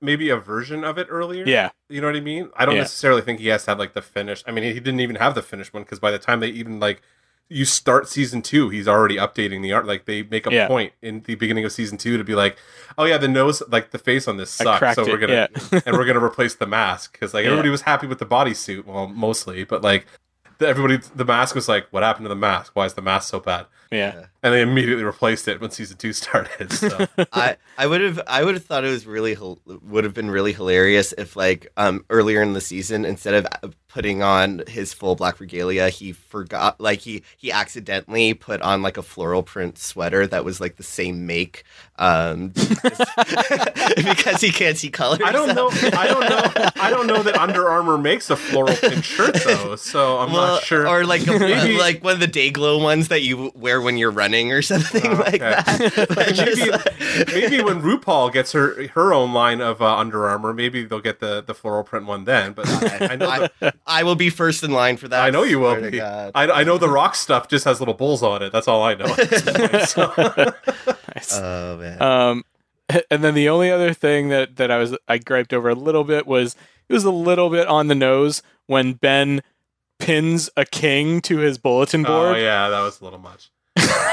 I like their Ben, like the Ben Urich character. No, he was a great character. Just that particular scene, I was like, "Oh like, look, all it's a king in the new- with a pin through it." Yeah, true. Yeah, that was a little bit much, but you know, it is still a comic book show, right? Like every once in a while, they're gonna have that moment where it's like, oh, we're gonna ham it up for a second here. yeah. Yeah. Hold on, guys. But no, I mean Oh. that that character and the way that they treated the news media in general, I thought was really that was good. really good. Yeah, and it was a that was a maybe not a high point, but a good strong subplot to the. uh But yeah, I mean the fact that they like went to the trouble of like making him a pretty like heavily dimensioned character with like the uh, stuff going on with his wife and his past and everything. That was And then- good too. And then unceremoniously killing off the one char- main character of color on the season, which was a big point of contention uh, near the end of the series. Because honestly, I would have liked to see him like stay on. I know that it was like a passing of the torch from him to Mhm. Karen, but I'm like, I- And I like that he did it to protect Karen.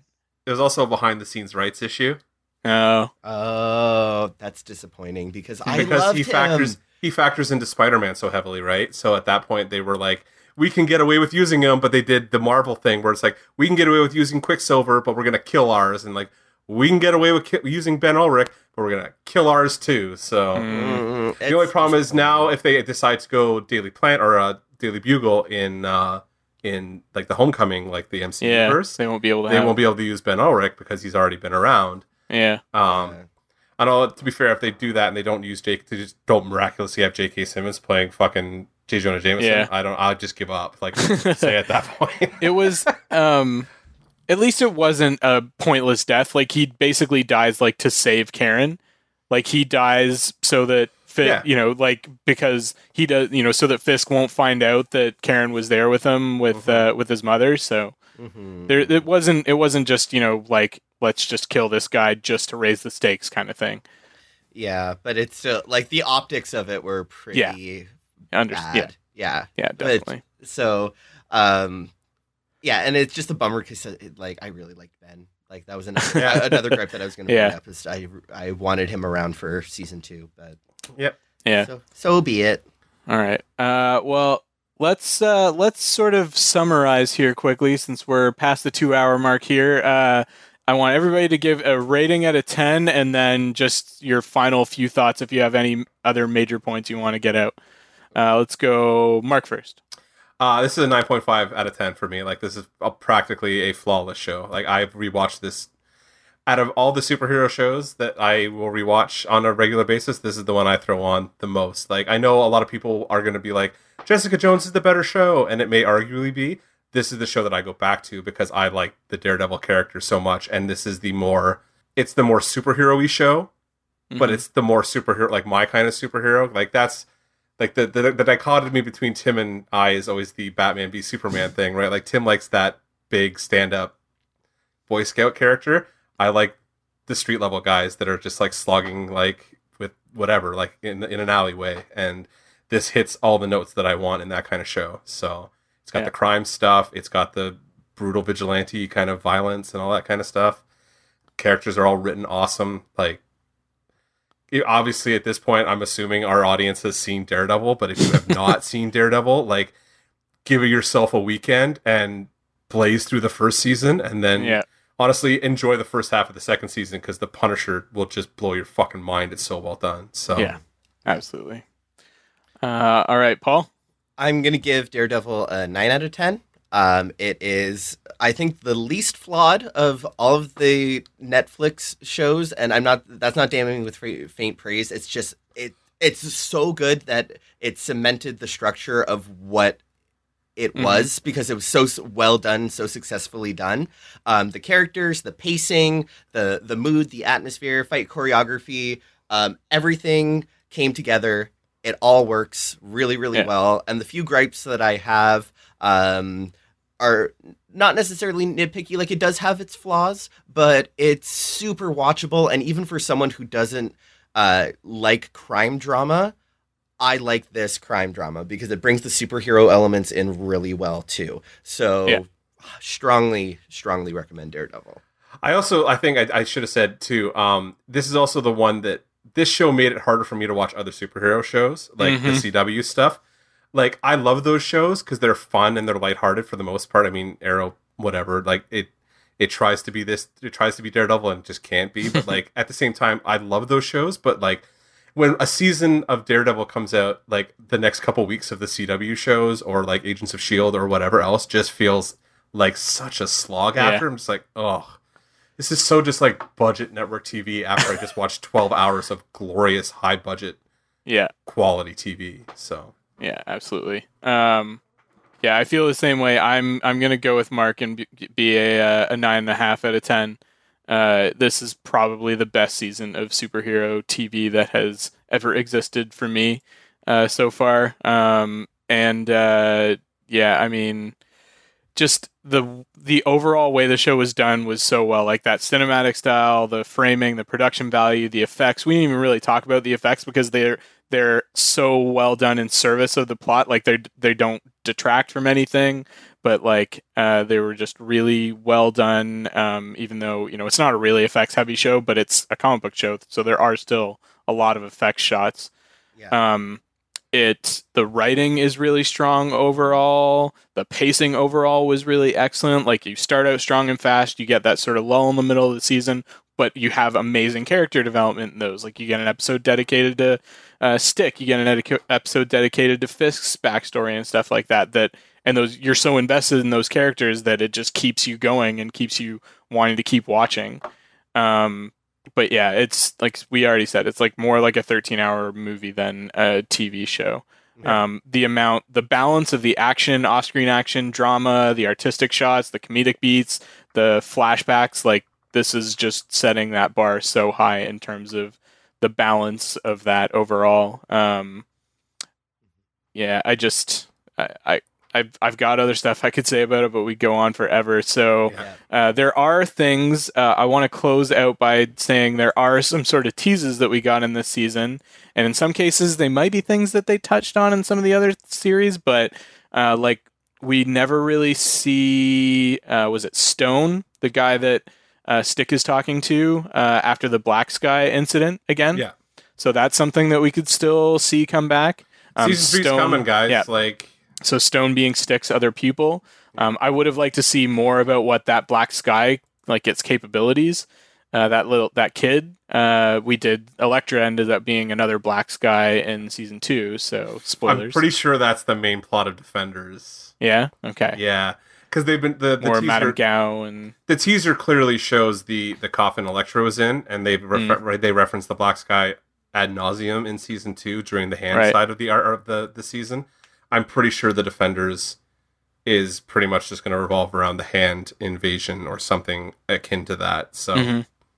Um, we still don't have that much information in terms of where Gao is actually from and her origin. She says she's from a considerable distance farther from China. And uh, I'm sure that you know anybody that's read the comics probably knows her origin overall, but we haven't really seen that in the in the TV show. Mark's nodding happily. Yes. Um, and the the other reason why she's so connected to the Iron Fist show. So Yeah. yeah, let's just put it that way. She is from dimensionally far away. Yeah. Uh, and then um, we don't really know what happens to Vanessa afterwards, and she's such a powerful character that I could definitely see her coming back to fuck with Mac Matt in a later season as well. Welcome to season three, guys. It's Yeah, Just there's so much more to come. I think. yeah, like exactly. Um, so with that, let's uh, wrap up and uh, thank you for listening. Oh shit! This is where I have Tim to doesn't have, the- have social media. where I have to have the social media up, and I don't. Where's my window that has our? Dan- there we go. Uh, you can find us on uh, Twitter at uh, DRD Podcast. Let us know what you thought about Daredevil. If you agree with us that it's maybe the best uh, season of superhero television that we've had yet. Uh, you can email us at dancerobotdancepodcast at gmail.com. You can find the podcast on iTunes or Stitcher or Google Play Store or anywhere you get your podcasts. And you can find us on Facebook at facebook.com slash dancerobotdancepodcast. No spaces, no nothing. Um, go ahead and give us a like and follow on there and tell your friends. And if you know people that you think might like our podcast, then let them know because we always like having new listeners. So with that, uh, I am Tim. Thanks for joining us. Say goodbye, Mark. Goodbye, guys. Have a good weekend. And Paul, thanks so much for joining us all the way from sunny Southern Korea on your Saturday morning. Say good night, Paul. Good night. Always a pleasure. and we will see you next time. Is it insensitive that I said see you next time at the end of our Daredevil episode?